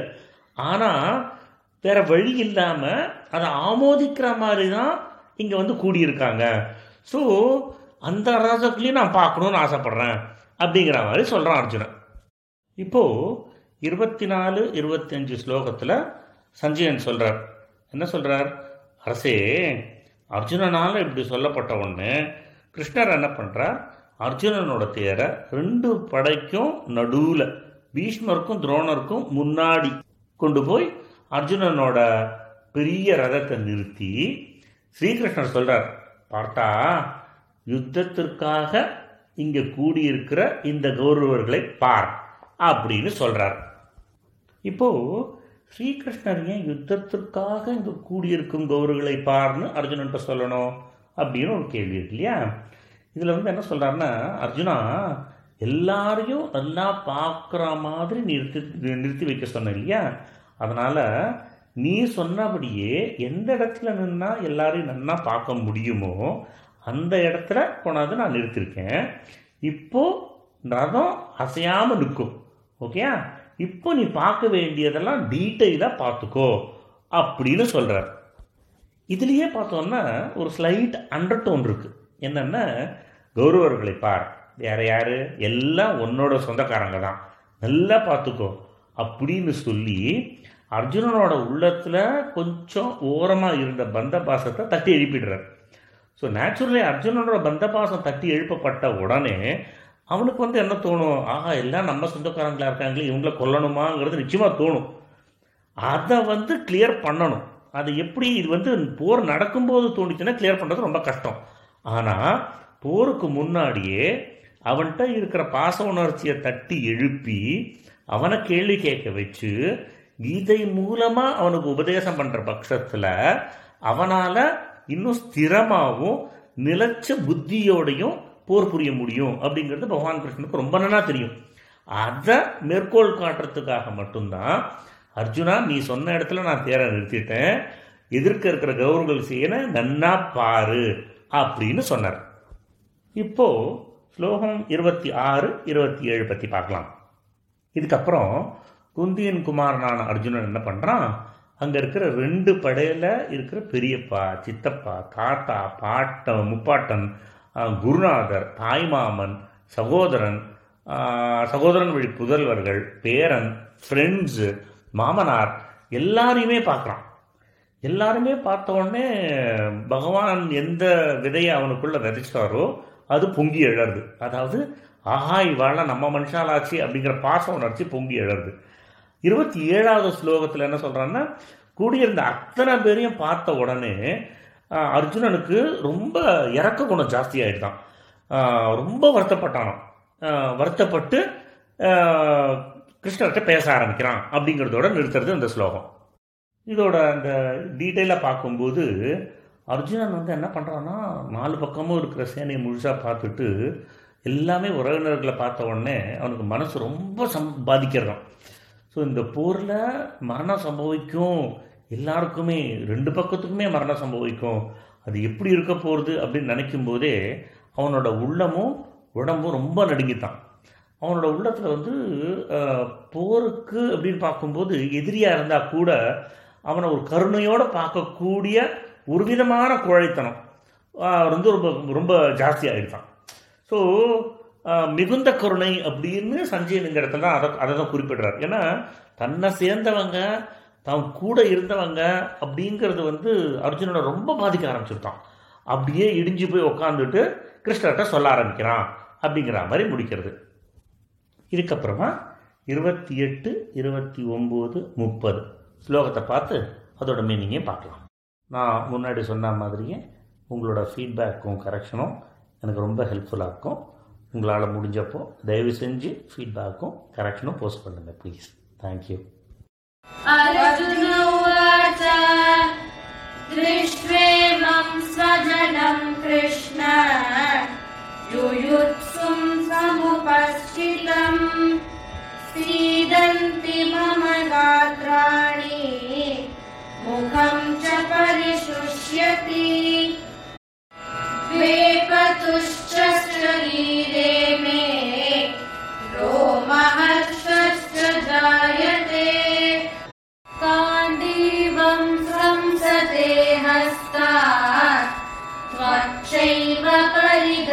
परिगह्यते न च शक्नोम्यमस्थातुम् भ्रमतीव च मे मनः இப்போது இருபத்தி எட்டு இருபத்தி ஒம்பது முப்பது இந்த ஸ்லோகத்தில் அர்ஜுனன் என்ன சொல்கிறாரு பார்க்கலாம் அர்ஜுனன் சொல்கிற கிருஷ்ணா போர்க்களத்தில் இங்கே எல்லாரும் சேர்ந்து இருந்து போர் புரிய விரும்புகின்ற இந்த உறவினரோட கூட்டத்தை பார்த்து எனக்கு வந்து ரொம்ப அப்படியே பயமாக இருக்குது உடம்புல இருக்கிறதெல்லாம் உடம்பு கை காலெல்லாம் நடுங்கிறது வாய் உலர்ந்து போகிறது அதை மாதிரியே என் கையில் இருக்கிற காண்டீபம் அப்படியே நழுவுற மாதிரி இருக்குது என்னோடய மெய்யெல்லாம் சிலிர்க்கிறது. அதுக்கப்புறம் சருமத்தில் என்னோடய தோலில் வந்து பயங்கரமாக எரிச்சலாக இருக்குது என்னோடய மனசு ரொம்ப குழப்பமானதாக இருக்குது அதனால் என்னால் நிற்கக்கூட முடியல.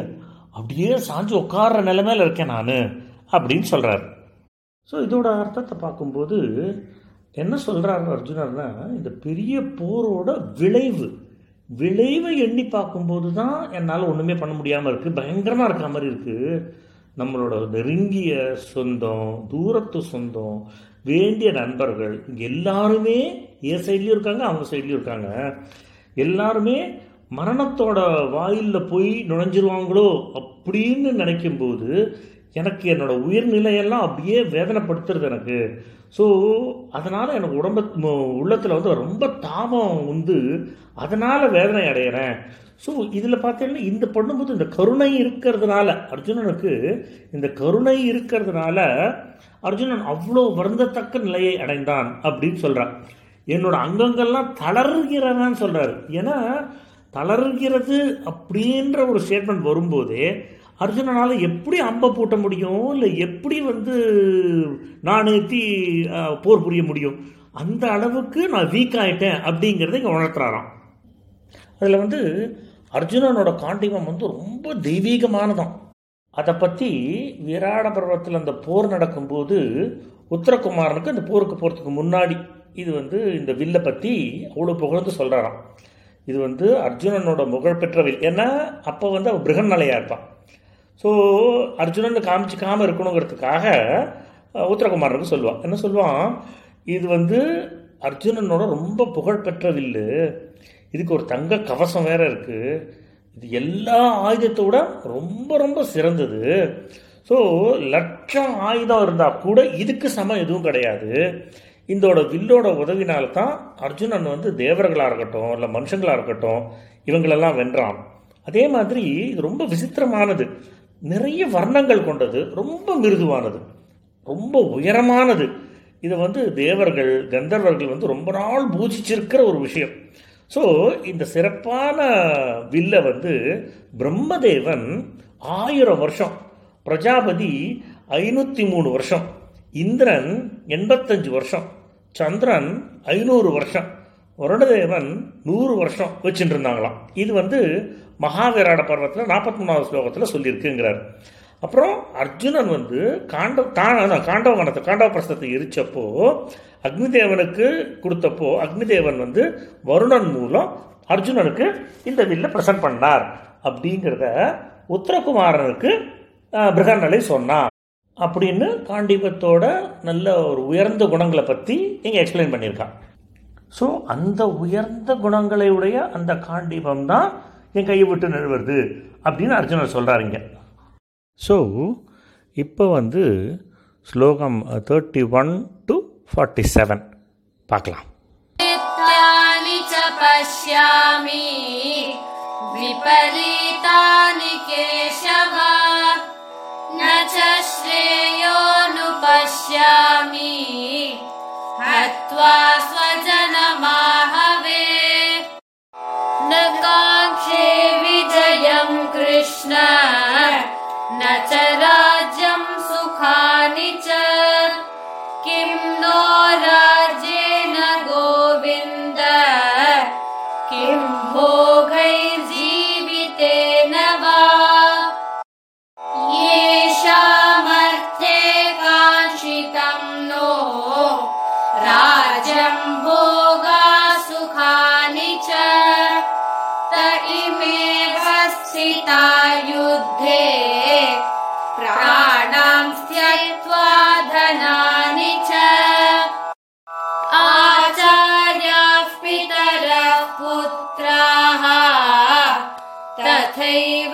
पितामहाः। मातुला श्वशुरा पौत्राः। शाला सम्बन्धिनस्तथा। एतानहन्तुमिच्छामि नतोऽपि मधुसूदन। अपि त्रैलोक्यराज्यस्य। हेतो किं नु मही कृते निहत्य धातराष्ट्रान्नः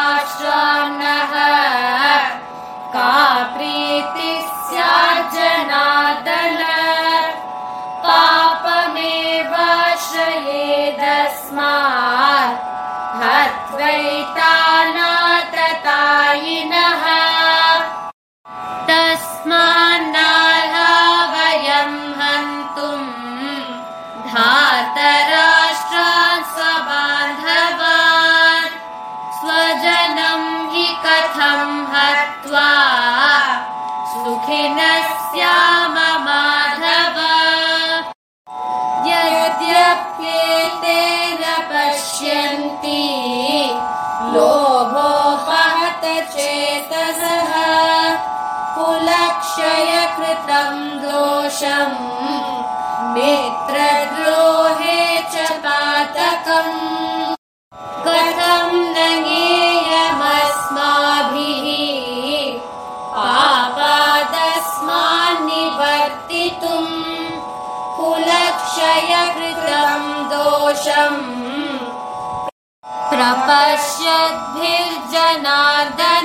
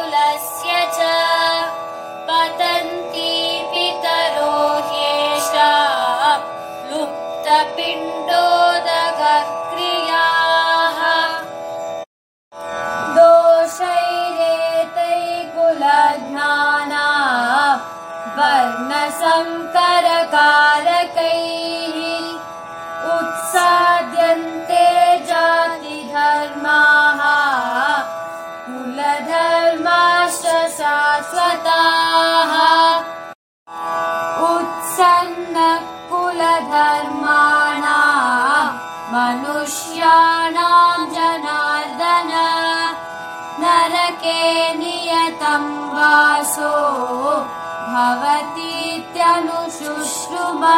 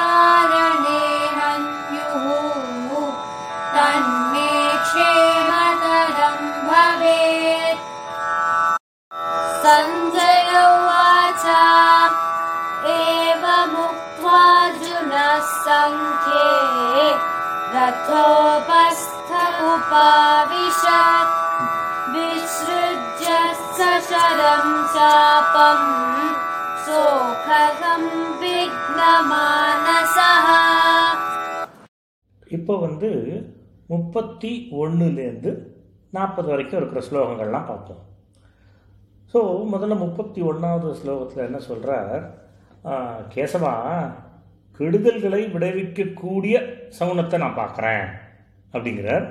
அது மாதிரி நம்மளோட உறவினர்களை சாகடிச்சுட்டு எந்த ஒரு மேன்மையுமே நான் பார்க்கல அப்படின்னு சொல்கிறார் அர்ஜுனர் அப்படின்னா பேசிக்கலி அர்ஜுனருக்கு என்ன அங்கே சொல்ல வர்றாருன்னா இந்த போர்னால் ஒரு நல்ல விஷயம் நடக்குங்கிறது எனக்கு தெரியல.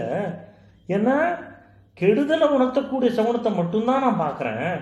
அதே மாதிரி நம் கூட பிறந்தவங்களையும் உறவினர்களையும் போரில் கொல்றது வந்து எந்த விதத்தில் நன்மையாக இருக்கும்னு நினைக்கிறேன்? ஏன்னா முதல்ல அவங்கள நம்மளோட மக்களை நம்ம கொல்றதுனால முதல்ல பச்சாதாபம் ஏற்படும். மனசு கலங்கும். அப்புறமா பார்த்தோன்னா அந்த உறவினர் நம்மளோட இல்லையே அப்படிங்கிற துயரம் வந்து வாழ்க்கை முழுக்க நம்மளை துரத்தும். ஸோ இது எல்லாத்துக்கும் மேலே அவங்க கொல்றதுனால பெரிய பாவம் வேற வரும். இதெல்லாமும் நான் யோசிச்சு தான் இதனால் எந்த மேன்மையுமே காணலையே அப்படிங்கிறத அர்ஜுனன் சொல்கிறார் அப்படின்னு சொல்கிறான் இப்போது முப்பத்தி ரெண்டு அந்த ஸ்லோகத்தில் என்ன சொல்கிறார் பார்? கிருஷ்ணா எனக்கு வந்து வெற்றி வேண்டாம். வெற்றியை நான் விரும்பலை. ராஜ்யத்தையும் விரும்பலை. சுகங்களையும் விரும்புகிற கோவிந்தா இந்த ராஜ்யத்தினால என்ன பலன் நினைக்கிற நீ? இது இந்த சுகபோகத்தினால நம்ம உயிரோட இந்த சுகபோகத்தோட நம்ம உயிரோட வாழறதுனால என்ன பயன் இருக்க முடியும் நம்மளுக்கு? அதை கொஞ்சம் யோசி. ஏன்னா நம்மளோட உறவினர்கள் எல்லாம் அப்புறம் கிடைக்கிற வெற்றி இல்லை ராஜ்யம் இது வந்து சுகம் இருக்கும்னு நினைக்கிறியா? காலம் பூரா நம்ம பண்ண காரியத்துக்காக நம்ம ரிக்ரெட் பண்ணிட்டே இருக்கணும். நம்ம ரிக்ரெட் பண்ணிட்டே வாழ்க்கையை வாழணுமா? அது நம்மளுக்கு சந்தோஷம் கொடுக்கும்னு நினைக்கிறியா? அப்படின்னு முப்பத்தி ரெண்டாவது ஸ்லோகத்தில் கேட்குறாரு இப்போ முப்பத்தி மூணாவது ஸ்லோகத்துக்கு வருவோம் அங்கே என்ன சொல்கிறார் நமக்கு வந்து யாருக்காக அரசும் போகங்களும் சுகங்களும் விரும்பத்தக்கானவோ? அதாவது இந்த சைடில் இருக்கிறனாலும் சரி அந்த சைடில் இருக்கிறனாலும் சரி. இது எல்லாருமே இந்த ஒரு ஒரு ரீசனுக்காக வந்து சண்டை போடுறதுக்கு குழுமியிருக்கா. ரைட்டு ஆனால் அவங்க உயிர் மேல் இருக்கிற ஆசையை விட்டுட்டு தான் இங்கே வந்திருக்காங்க. ஸோ இதனால் நம்ம கிடைக்க போகிற சுகமோ இல்லை போகங்களோ அவங்களால அனுபவிக்க முடியுமோ முடியாதோ அது தெரிய கூட தெரியாது அவளுக்கு. ஸோ உயிர் மேலே இருக்கிற ஆசை ஆசையை துறந்து தான் அவள்லாம் வந்து இங்கே நிற்கிறா அது நம்மளுக்கு நன்னா தெரியறது இல்லையா அப்படின்னு கேட்குறாரு அதாவது எந்த நுகர்ச்சிக்காக ராஜ்யமோ போகமோ சுகங்களோ நம்மளுக்கு கிடைக்கும் இந்த பூர்ணால் அப்படின்னு நினைக்கிறேனோ அதுக்கு ஆக்சுவலி கிடையாது. ஏன்னா என்னோட சகோதரர்களுக்காக இந்த போரை நான் பண்ணி வின் பண்ணணும்னு நினைக்கிறேன் இல்லையா? ஆனால் அவர்களும் என்ன பண்ணுறாங்க போரில் உயிர் திறந்தா பரவாயில்லன்னு சொல்லி தானே இங்கே வந்து போர் போடுறாங்க. இதனால் யாருக்கு என்ன சுகம் கிடைக்கும் நம்ம நினைக்கிறோம்? சொல்ல அப்படிங்கிற மாதிரி கேட்குறாரு அர்ஜுனர். இப்போது முப்பத்தி நாலாவது ஸ்லோகத்தில் பார்க்கலாம். அவர் என்ன சொல்கிறார் முப்பத்தி நாலாவது ஸ்லோகத்தில்? ஆச்சாரியர்கள் பெரியப்பா சித்தப்பா சித்தப்பா பசங்க மக் ம- நம்ம கூட பிறந்தவங்க அந்த மாதிரியே பாட்டனார்கள் தாய்மன் தாய்மாமன்கள் பேரன்கள் மைத்துனர்கள் உறவினர்கள் எல்லாருமே இங்கே கூடியிருக்காங்க. ஸோ கிருஷ்ணருக்கு தெரியாது கிடையாது எல்லாருமே கூடியிருக்காங்கன்ட்டு. இதை ஏன் அர்ஜுனர் இங்கே சொல்கிறாருன்னா உலகத்தில் அன்புள்ள உறவினருக்கு தான் சுகபோக பொருளில் நம்ம சேர்க்க ட்ரை பண்ணுறோம் இல்லையா? அந்த மாதிரி உறவினர்கள் அத்தனை பேருமே எதிர்க்க எதிர்க்க சண்டை போடும்போது அவங்க இல்லைங்கிற பட்சத்தில் நம்ம யாருக்காக எதை சேர்க்குறோம்? எனக்கு அது புரியல. அதனால அது துக்கத்துக்கு தான் வழிவகுக்குமே தவிர நல்லதுக்கு வழி வகுக்காது அப்படிங்கிற மாதிரி சொல்றார் அர்ஜுனர் அப்புறம் முப்பத்தி அஞ்சுல என்ன சொல்றாரு பாருங்களேன். மதுசூதனா என்னை கொன்னாலும் சரி மூணு உலகத்தில் இருக்கிற ராஜ்யத்தை ராஜ்யத்தை வந்து வச்சுக்கோ அப்படின்னு கொடுத்தாலும் சரி இவங்களோட நான் சண்டை போட்டு இவங்களை கொல்றதுக்கு விரும்புகிறேன் ஸோ இந்த பூவுலகில் என்ன இருக்கு? இதுக்காக போய் நம்ம கூட பிறந்தவங்களை எப்படி நான் வந்து சண்டை போட்டு கொல்ல முடியும்? எனக்கு அந்த நினைச்ச அந்த நினைப்பை நினைச்சாலே எனக்கு ரொம்ப பயமா இருக்கு. ரொம்ப எனக்கு அப்படியே கலக்கமாகவே இருக்கு அப்படிங்கிறாராம். இதில் அர்ஜுனன் கூறக்கூடிய உட்கருத்து என்ன அப்படின்னு ஒரு இது சொல்லியிருக்கா. அதாவது இப்போ எதுக்கு எதிர்த்தரப்பில் அவனை கூடியிருக்கா? இந்த ஆட்சி பீடத்தில் அமரணுங்கிற பேராசனால தானே. சரி விட்டுடலாம் எனக்கு ஆட்சி பீடமே வேண்டாம்னு சொல்லிட்டு நம்ம விட்டுடலாம் அவளும் கொடுத்துடலாம். அப்படி இருந்தும் கூட அவள் வந்து என்னை கொன்னாதான் விஷயங்கள்லாம் கம்ஃபர்டபுளாக இருக்கும்னு நினச்சா அவன் வந்து கொல்லட்டும். நான் அவளுக்கு எதிர்க்க எந்த அஸ்திரத்தையும் எடுக்கவே மாட்டேன். அதுதான் அவளுக்கு சுகமாக இருக்கும்னா அது நல்லது. ஏன்னா என்னை கொன்னுட்டாங்கன்னா அவங்களுக்கு சுகமும் கிடைக்கும். நானும் இதை நான் பண்ணணும் அப்படிங்கிற ஒரு பாவ செயல் பண்ணணுங்கிறது நான் விடுதலை ஆயிடுவேன் அப்படிங்கிற மாதிரி ஒரு உட்கருத்து சொல்கிறார் அப்படின்னு சொல்கிறாங்க அதோட சேர்த்து முப்பத்தாறாவது ஸ்லோகத்தில் அர்ஜுனர் சொல்கிறார் ஜனார்தனா திருதராஷ்டிரகுமாரர்களை குமாரர்களை அவங்களுக்கு நம்மளுக்கு என்ன மகிழ்ச்சியாக ஏற்பட போகிறது கண்டிப்பாக இந்த படுபாவையில் கொண்டதுனால நம்மளை பாவம் தான் வந்து அடைய போகிறது அந்த பாவம் வந்து அடைஞ்சதுனால நம்ம நிச்சயமாக மகிழ்ச்சியாக இருக்க மாட்டோம். ஐயோ இவாளை கொன்னதுனால பாவம் வந்து அடைஞ்சிருத்தேன்னு வருத்தம் தான் படுவோம். அந்த பாவத்துக்கு பயந்து கொல்லாமல் இருக்கிறது எவ்வளோ நல்லது இல்லையா? இந்த சண்டையே போடாமல் இருக்கிறது எவ்வளோ நல்லது இல்லையா? அப்படிங்கிற மாதிரி கேட்குறாராம் இதை சொல்லிட்டு முப்பத்தி ஏழாவது ஸ்லோகத்தில் அதனால மாதவா நம்மோட உறவினர்களான திருதராஷ்டிர குமார்களை கொள்வதற்கு நாம் தக்கவர் அல்ல. ஸோ அவர்களை கொல்றது சரி கிடையாது. ஏன்னா நம் குடும்பத்தினரை கொன்று நம்ம எப்படி சுகமாக இருப்போம்? எப்படி பார்த்தாலும் அவள் எல்லாருமே நம்மளோட சித்தப்பா பசங்க. ஸோ கூட பிறந்தவாளை கொல்றதுனால நம்மளுக்கு எந்த விதத்தில் நன்மையும் கிடையாது சந்தோஷமும் கிடையாது பாபமும் வந்து சேரும். இவ்வளோத்தையும் பார்த்துட்டும் நம்ம அதை பண்ணணுமா அப்படின்னு கேட்குறாராம் இப்போது முப்பத்தி எட்டு முப்பத்தி ஒம்பது இந்த ரெண்டு ஸ்லோகத்தில் என்ன சொல்றான்னு பார்க்கலாம். கிருஷ்ணா பேராசையால் மதியிழந்த இவங்க குலநாசத்தினால ஏற்படுற குத்தத்தையும் நண்பர்களுக்கு கெடுதல் செய்வதனால ஏற்படுற பாவத்தையும் பார்ப்பது இல்லை. அது நம்மளுக்கே நல்லா தெரியும். ஸோ ஜனார்தனா குலநாசத்தினால ஏற்படும் குத்தத்தை நன்னா உணர்ந்த நம்ம இந்த பாவ செயலை செய்கிறோமே அப்படின்னு யோசிக்க வேண்டாமா? யோசிச்சு அதை பற்றி டிஸ்கஸ் பண்ணி நம்ம அந்த காரியத்தில் இறங்க வேண்டாமா? நம்ம யோசிக்காம இறங்கிறதுக்கு முயற்சி பண்ணுறோமோன்னு தோன்றது எனக்கு அப்படின்னு சொல்கிறாராம் இதுக்கு அப்புறமா குலநாசத்தினால என்னென்ன தீமைகள் ஏற்படும் அப்படிங்கிறத பற்றி ஸ்லோகம் பை ஸ்லோகமாக சொல்கிறாராம் ஸோ அது வந்து நாற்பதுலேருந்து நாற்பத்தி அஞ்சு வரைக்கும் வருது. முதல்ல என்ன சொல்கிறாருன்னா குலநாசத்தினால தொன்று தொட்டு இருக்கிற குல தர்மங்கள் எல்லாம் அழிஞ்சு போயிடும். ஸோ தர்மம் அழிஞ்சதுக்கப்புறம் குலம் முழுக்க வெறும் அதர்மம் தான் ஃபுல்லாக பரவி இருக்கும் அப்படிங்கிறாரு. இப்போ இதில் தர்மம் அழிஞ்சிரும் அப்படின்னு சொல்கிறாள் தர்மம் அழிஞ்சிருத்துன்னா குலநாசம் ஆகும் அப்படிங்கிறா. ஸோ இங்கே வந்து ஒரு எக்ஸ்ப்ளனேஷன் கொடுத்துருக்கான் புக்கில் மனிதனை வந்து அதர்மத்திலேருந்து தப்புறதுக்கு அஞ்சு காரணங்கள் இருக்கான். அது அஞ்சும் நம்மளோட தர்மத்தை காப்பாற்றி கொடுக்கும் அப்படிங்கிறான் ஒன்று வந்து கடவுள்கிட்ட இருக்கக்கூடிய பயம். ரெண்டாவது வந்து சாஸ்திரத்தோட உத்தரவு. மூணாவது வந்து குல பழக்கம் கெட்டுடுமே அப்படிங்கிற பயம். நாலாவது வந்து அரசாங்க சட்டம். அஞ்சாவது வந்து உடலுக்கும் பொருளுக்கும் ஏற்படுற அழிவில் இருக்கக்கூடிய பயம் அப்படிங்கிறார். அதாவது இவன் என்ன சொல்கிறான்னா எந்த ஒரு கட்டுப்பாட்டையும் ஏற்காத ஒருத்தன் வந்து வெறி பிடிச்சு அந்த சமூகத்தை சேர்ந்தவனை வந்து சேர்ந்தவாழ எல்லாரையுமே தறிக்கெட்டவன் ஆக்கிடுறான் அதனால் அந்த சமுதாயத்தில் மனுஷங்களுக்குள்ள இந்த மாதிரி தனி தறிக்கெட்ட தன்மை அப்படியே மஷ்ரூம் ஆகிடுமா பரவிடுமா. அதனால தான் அந்த குலமே அப்படியே நாசமாயிடுமா. அதனால தர்மத்தை காப்பாற்றுறதுக்கு இந்த அஞ்சு சாதனங்களை யூஸ் பண்ணுங்கோ அப்படிங்கிற மாதிரி சொல்கிறார் அப்புறம் நாற்பத்தி ஒன்றாவது ஸ்லோகத்தில் சொல்கிற கிருஷ்ணா அதர்மம் அதிகமாக போச்சுன்னா என்ன ஆகுன்னு யோசிங்க. குலப்பெண்கள் எல்லாரும் அந்த குல வழக்கத்தை விட்டுடுவோம் குல வழக்கத்தை விட்டுட்டா அந்த குலத்துக்கு இருக்கக்கூடிய அந்த பேஸ் நகர்ந்துடும் அப்புறம் அந்த குலம் குலத்தோட பழக்க வழக்கங்கள் எல்லாம் மாறுறதுக்கும் சான்ஸ் இருக்கு. ஸோ இந்த மாதிரி மாறித்துன்னா அந்த குலத்தோட பேஸே ஆட்டம் கண்டுடாதா? அப்படிங்கிறார். அப்புறம் நாற்பத்தி ரெண்டாவது ஸ்லோகத்தில் சொல்கிற கிருஷ்ணா இந்த மாதிரி குலமே நாசமாயிடுத்துன்னா அது நாசமானதுக்கு யார் காரணமோ அவ அந்த குலத்தை வந்து அப்படியே நரகத்துக்கு நரகத்துக்கு போகிற மாதிரி ஆயிடுமே.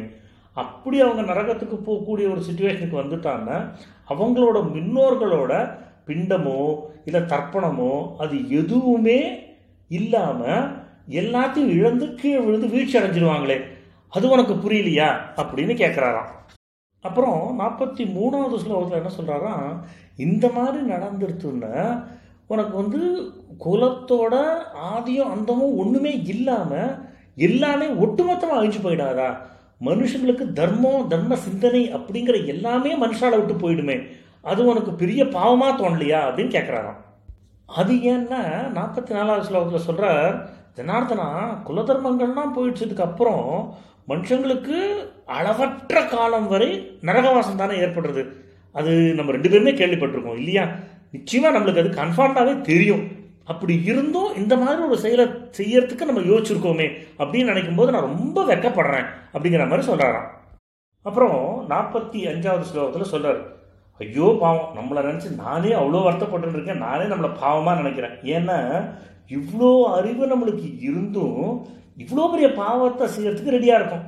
ஏன்னா நம்ம மனசு எதுக்கு லீனாகுது ராஜ்யம் சுகம் இதுக்கெல்லாம் ஆசைப்பட்டு நம்ம கூட சேர்ந்தவங்களையே செத்தாலும் பரவாயில்ல நம்மளுக்கு நம்ம விஷயம் வேணும் அப்படிங்கிற மாதிரி ஒரு பாத்துக்கு போயிட்டோம். அது ரொம்ப வெக்கப்பட வேண்டிய ஒரு விஷயம்.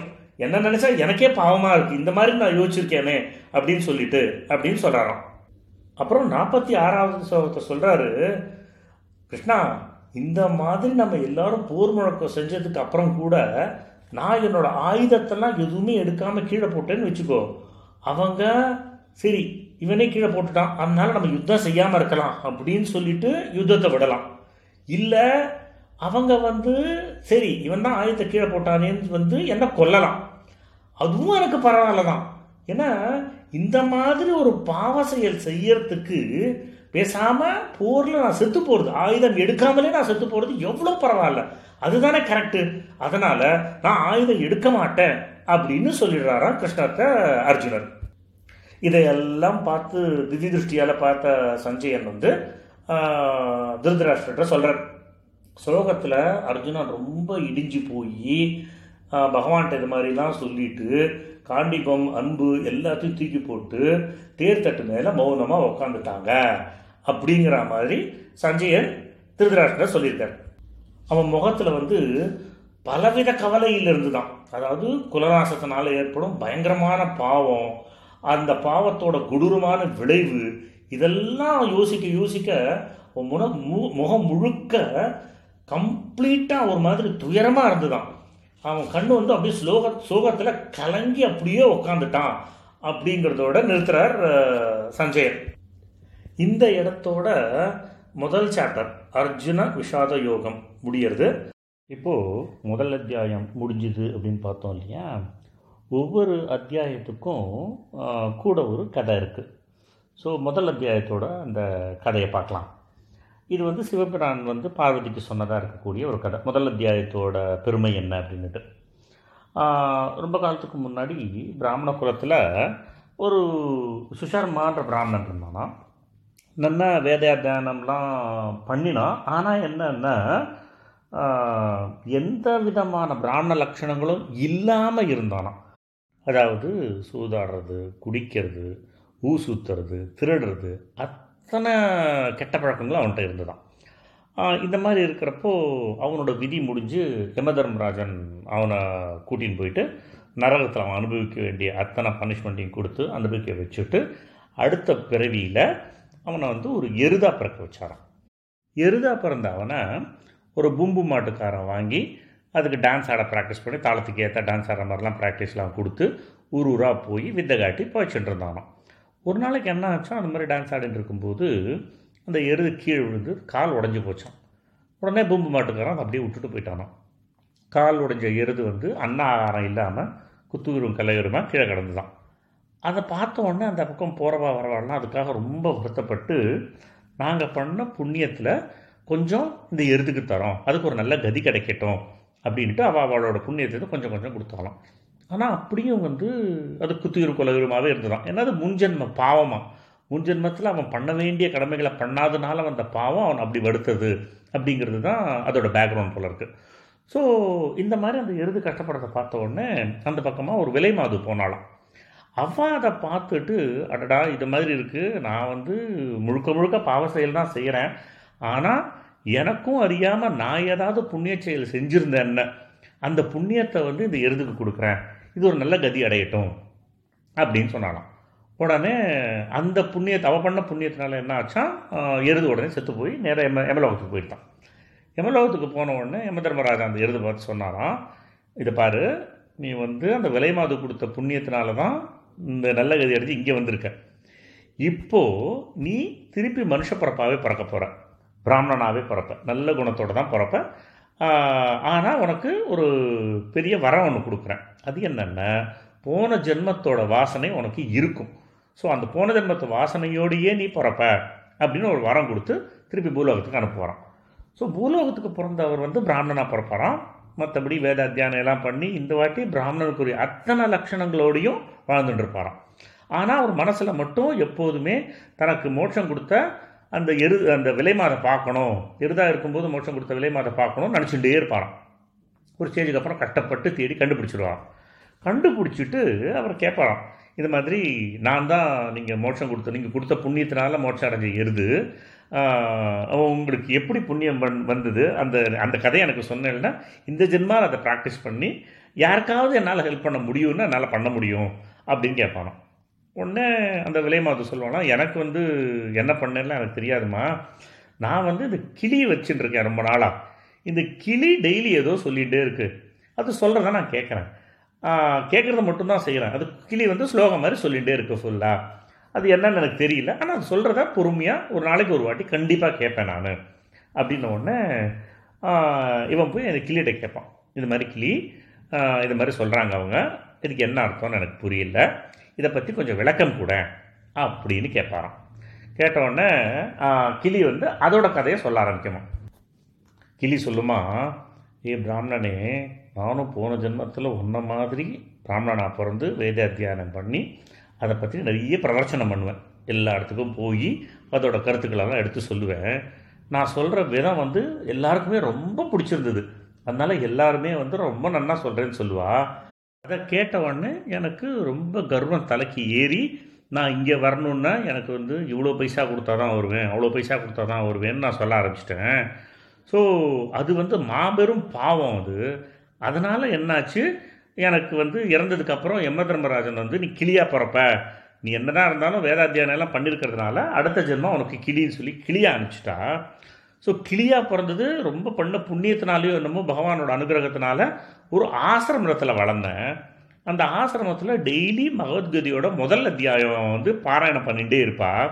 அதை கேட்டு கேட்டு எனக்கு மனப்படம் இருக்குது ஒரு நாளைக்கு என்ன ஆச்சு? நான் ஆசிரமத்துலேருந்து பக்கத்தில் மரத்தில் பறந்துட்டு இருக்கும்போது ஒரு வேடன் என்னை பிடிச்சிட்டான். அவன் வந்து என்ன பண்ணினா இவங்கள்ட்ட என்னை வித்துட்டான். ஸோ இங்கே இருக்கும்போது என்னோடய ஆசிரம நினைப்பு எனக்கு ரொம்ப ப்ளசண்ட்டாக இருந்ததுனால அங்கே என்ன நடந்ததோ அதை வச்சு நினச்சி நினச்சி நான் அந்த கீதையோட முதல் அத்தியாயத்தை டெய்லி பாராயணம் பண்ணுவேன். இதை இவங்களும் ஸ்ரத்தையாக கேட்குறாங்க மேபி அதனால தான் அவனுக்கு அந்த பெரிய புண்ணியம் கிடச்சிருக்கு போல இருக்கு. அப்படின்னு சொல்லிட்டு நீ வந்து இப்போ நான் முதல் அத்தியாயம் சொல்கிறேன் அப்படின்னு சொல்லி முதலையாயத்தை சொல்ல அதை முழுக்க உட்காந்து கேட்டதுக்கப்புறமா அவன் இறந்ததுக்கப்புறம் அவன் வந்து நல்ல மோட்சகதியை அடைஞ்சான் அப்படிங்கிற மாதிரி முடிகிறது கதை. இதில் நம்ம கவனிக்க வேண்டிய பாயிண்ட் என்ன? ஒரு விஷயத்த நம்ம நன்னா சொல்கிறோம் அப்படிங்கிறது எந்த அளவுக்கு உண்மையாக இருந்தாலும் நம்ம நன்னா சொல்கிறோங்கிற ஒரு கர்வம் நம்மளுக்கு வரக்கூடாது அப்படிங்கிறதும் ஒரு முக்கியமான பாயிண்ட்டு அதே மாதிரி நம்மளுக்கு பணமோ பொருளோ எது வந்தாலும் திருப்தி இல்லாமல் இல்லை இவ்வளோ சொன்னால் தான் வருவேன் இவ்வளோ தான் எனக்கு வேணும் அப்படின்னு கேட்குறதும் ஒரு நியாயமில்லாத செயல் அப்படின்னு உணர்த்துறது. இதுக்கு இன்னொரு ஒரு எக்ஸாம்பிள் ஒன்று கேள்விப்பட்டிருக்கேன். அதாவது மகாசுரன் வந்து முந்தின ஜென்மத்தில் ஒரு அந்தணனாக இருந்து இந்த மாதிரி தான் பிரவச்சனம் பண்ணி வர பணம் போதாது போதாதுன்னு சொல்ல சொல்ல சொல்ல அடுத்த ஜென்மத்தில் அவன் பகாசுரனாக பிறந்து எவ்வளோ சாதம் கொடுத்தாலும் அவனுக்கு பத்தாது. எனக்கு இது பத்தாது இது பத்தாது அப்படின்னு சொல்லியே கடைசியில் பீமனால் சாகடிக்கப்பட்டான்னு பார்க்குறோம் மகாபாரதத்தில் இல்லையா? அதே மாதிரி இருந்தும் இவன்கிட்ட பிரவச்சனத்தை கேட்டுட்டும் பைசாவே கொடுக்காம இருந்தா இல்லையா? அவளான் தான் பகாசுரனால் கொல்லப்பட்டு உணவை உட்கொள்ளப்பட்டா அப்படிங்கிறதும் ஒரு செய்ய இருக்கு இது வந்து என்னோட குரு எனக்கு சொல்லி எனக்கு தெரிய வந்தது. ஸோ இதுக்கப்புறம் நம்ம அடுத்த சாப்டரை பார்க்கலாம். அடுத்த சாப்டர் வந்து சாங்கிய யோகம் அப்படின்பா ஸோ இதுலேருந்து தான் கிருஷ்ணரோட உபதேசம் ஆரம்பிக்கிறது. இது வந்து ஒரு விஷயத்தில் பார்த்தோம்னா எப்படி இருக்கும்னா கொஞ்சம் ராவாகவும் இருக்கும். நிறைய பேருக்கு வந்து இது ப்ராக்டிக்கலி பாசிபிளா ப்ராக்டிக்கலி நாட் பாசிபிளா அந்த காலத்துக்கு இதெல்லாம் ஒத்து வந்தது இப்போ ஒத்து வராது அப்படின்னு ஒரு சமாதானமும் சொல்லிப்பா தனக்கு தானே. ஆனால் பகவான் விஷயத்த சொல்லியிருக்காருங்கிறதும் அதை ஃபாலோ பண்ணினதுனால அர்ஜுனனோட கேரக்டரும் ஆகட்டும் அவனோட கான்சன்ட்ரேஷனும் ஆகட்டும் அவனோட தீர்க்கமான முடிவுகளாட்டம் ரொம்ப மெச்சூர்டாக தான் இருந்தது அப்படிங்கிறத நம்ம வந்து பா மகாபாரத போர் மூலமாக பார்க்குறோம் இல்லையா? ஸோ அவளோட சுச்சுவேஷனுக்கும் பொசிஷனுக்கும் டைமுக்கும் ஏற்ற மாதிரி இதில் சொல்லப்படுற விஷயங்களை நம்மளால் ஃபாலோ பண்ண முடியும்னா அது நம்மளுக்குள்ளேயே ஒரு நல்ல ஒரு திங்கிங்கையும் ஹேண்ட்லிங் திங்ஸ் இந்த மோர் மெச்சூர்ட் வே அந்த பிளானையும் கொடுக்கும் அப்படிங்கிறது என்னோட ஸ்ட்ராங் பிலீஃப் ஏன்னா இப்போது இந்த முதல் அத்தியாயத்தில் பார்த்தோன்னா நமக்கு தெரிஞ்சிருக்கு இல்லையா? அர்ஜுனன் எவ்வளோ ஸ்ட்ரெஸ்ஸில் இருந்திருக்கான். தன்னை சேர்ந்தவங்களை கொல்ல முடியாது. இருக்கிறவங்கெல்லாம் தன்னை தனக்கு எதிர்க்க இருக்கிறவங்கலாம் எதிரி இல்லை. ஆனால் எதிரியாக பார்க்கணும் அப்படிங்கிற ஸ்ட்ரெஸ்னால அவன் வச்சுருக்கிற காண்டீபம் கையிலேருந்து நழுவி விழுந்ததுன்னு பார்க்குறோம் இல்லையா? அவ்வளோ ஸ்ட்ரெஸ்ஃபுல்லாக இருக்கக்கூடிய அர்ஜுனனுக்கு கீதோபதேசம் மூலமாக அந்த ஸ்ட்ரெஸ் போகிறதுன்னா ஸ்ட்ரெஸ் ரிலீவருக்கு பெஸ்ட்டே வந்து கீதை தான் அப்படிங்கிறதுல எனக்கு ஆணித்தரமான ஒரு நம்பிக்கை இருக்குது ஸோ அதை நான் உங்களோட ஷேர் பண்ணிக்கிறதுல ரொம்ப சந்தோஷப்படுறேன். ஸோ இதை இந்த சாப்டரை இங்கேயோடு நிறுத்திக்கிறேன். ரெண்டாவது சாப்டரில் திருப்பியும் சந்திப்போம். Have a wonderful day thank you bye bye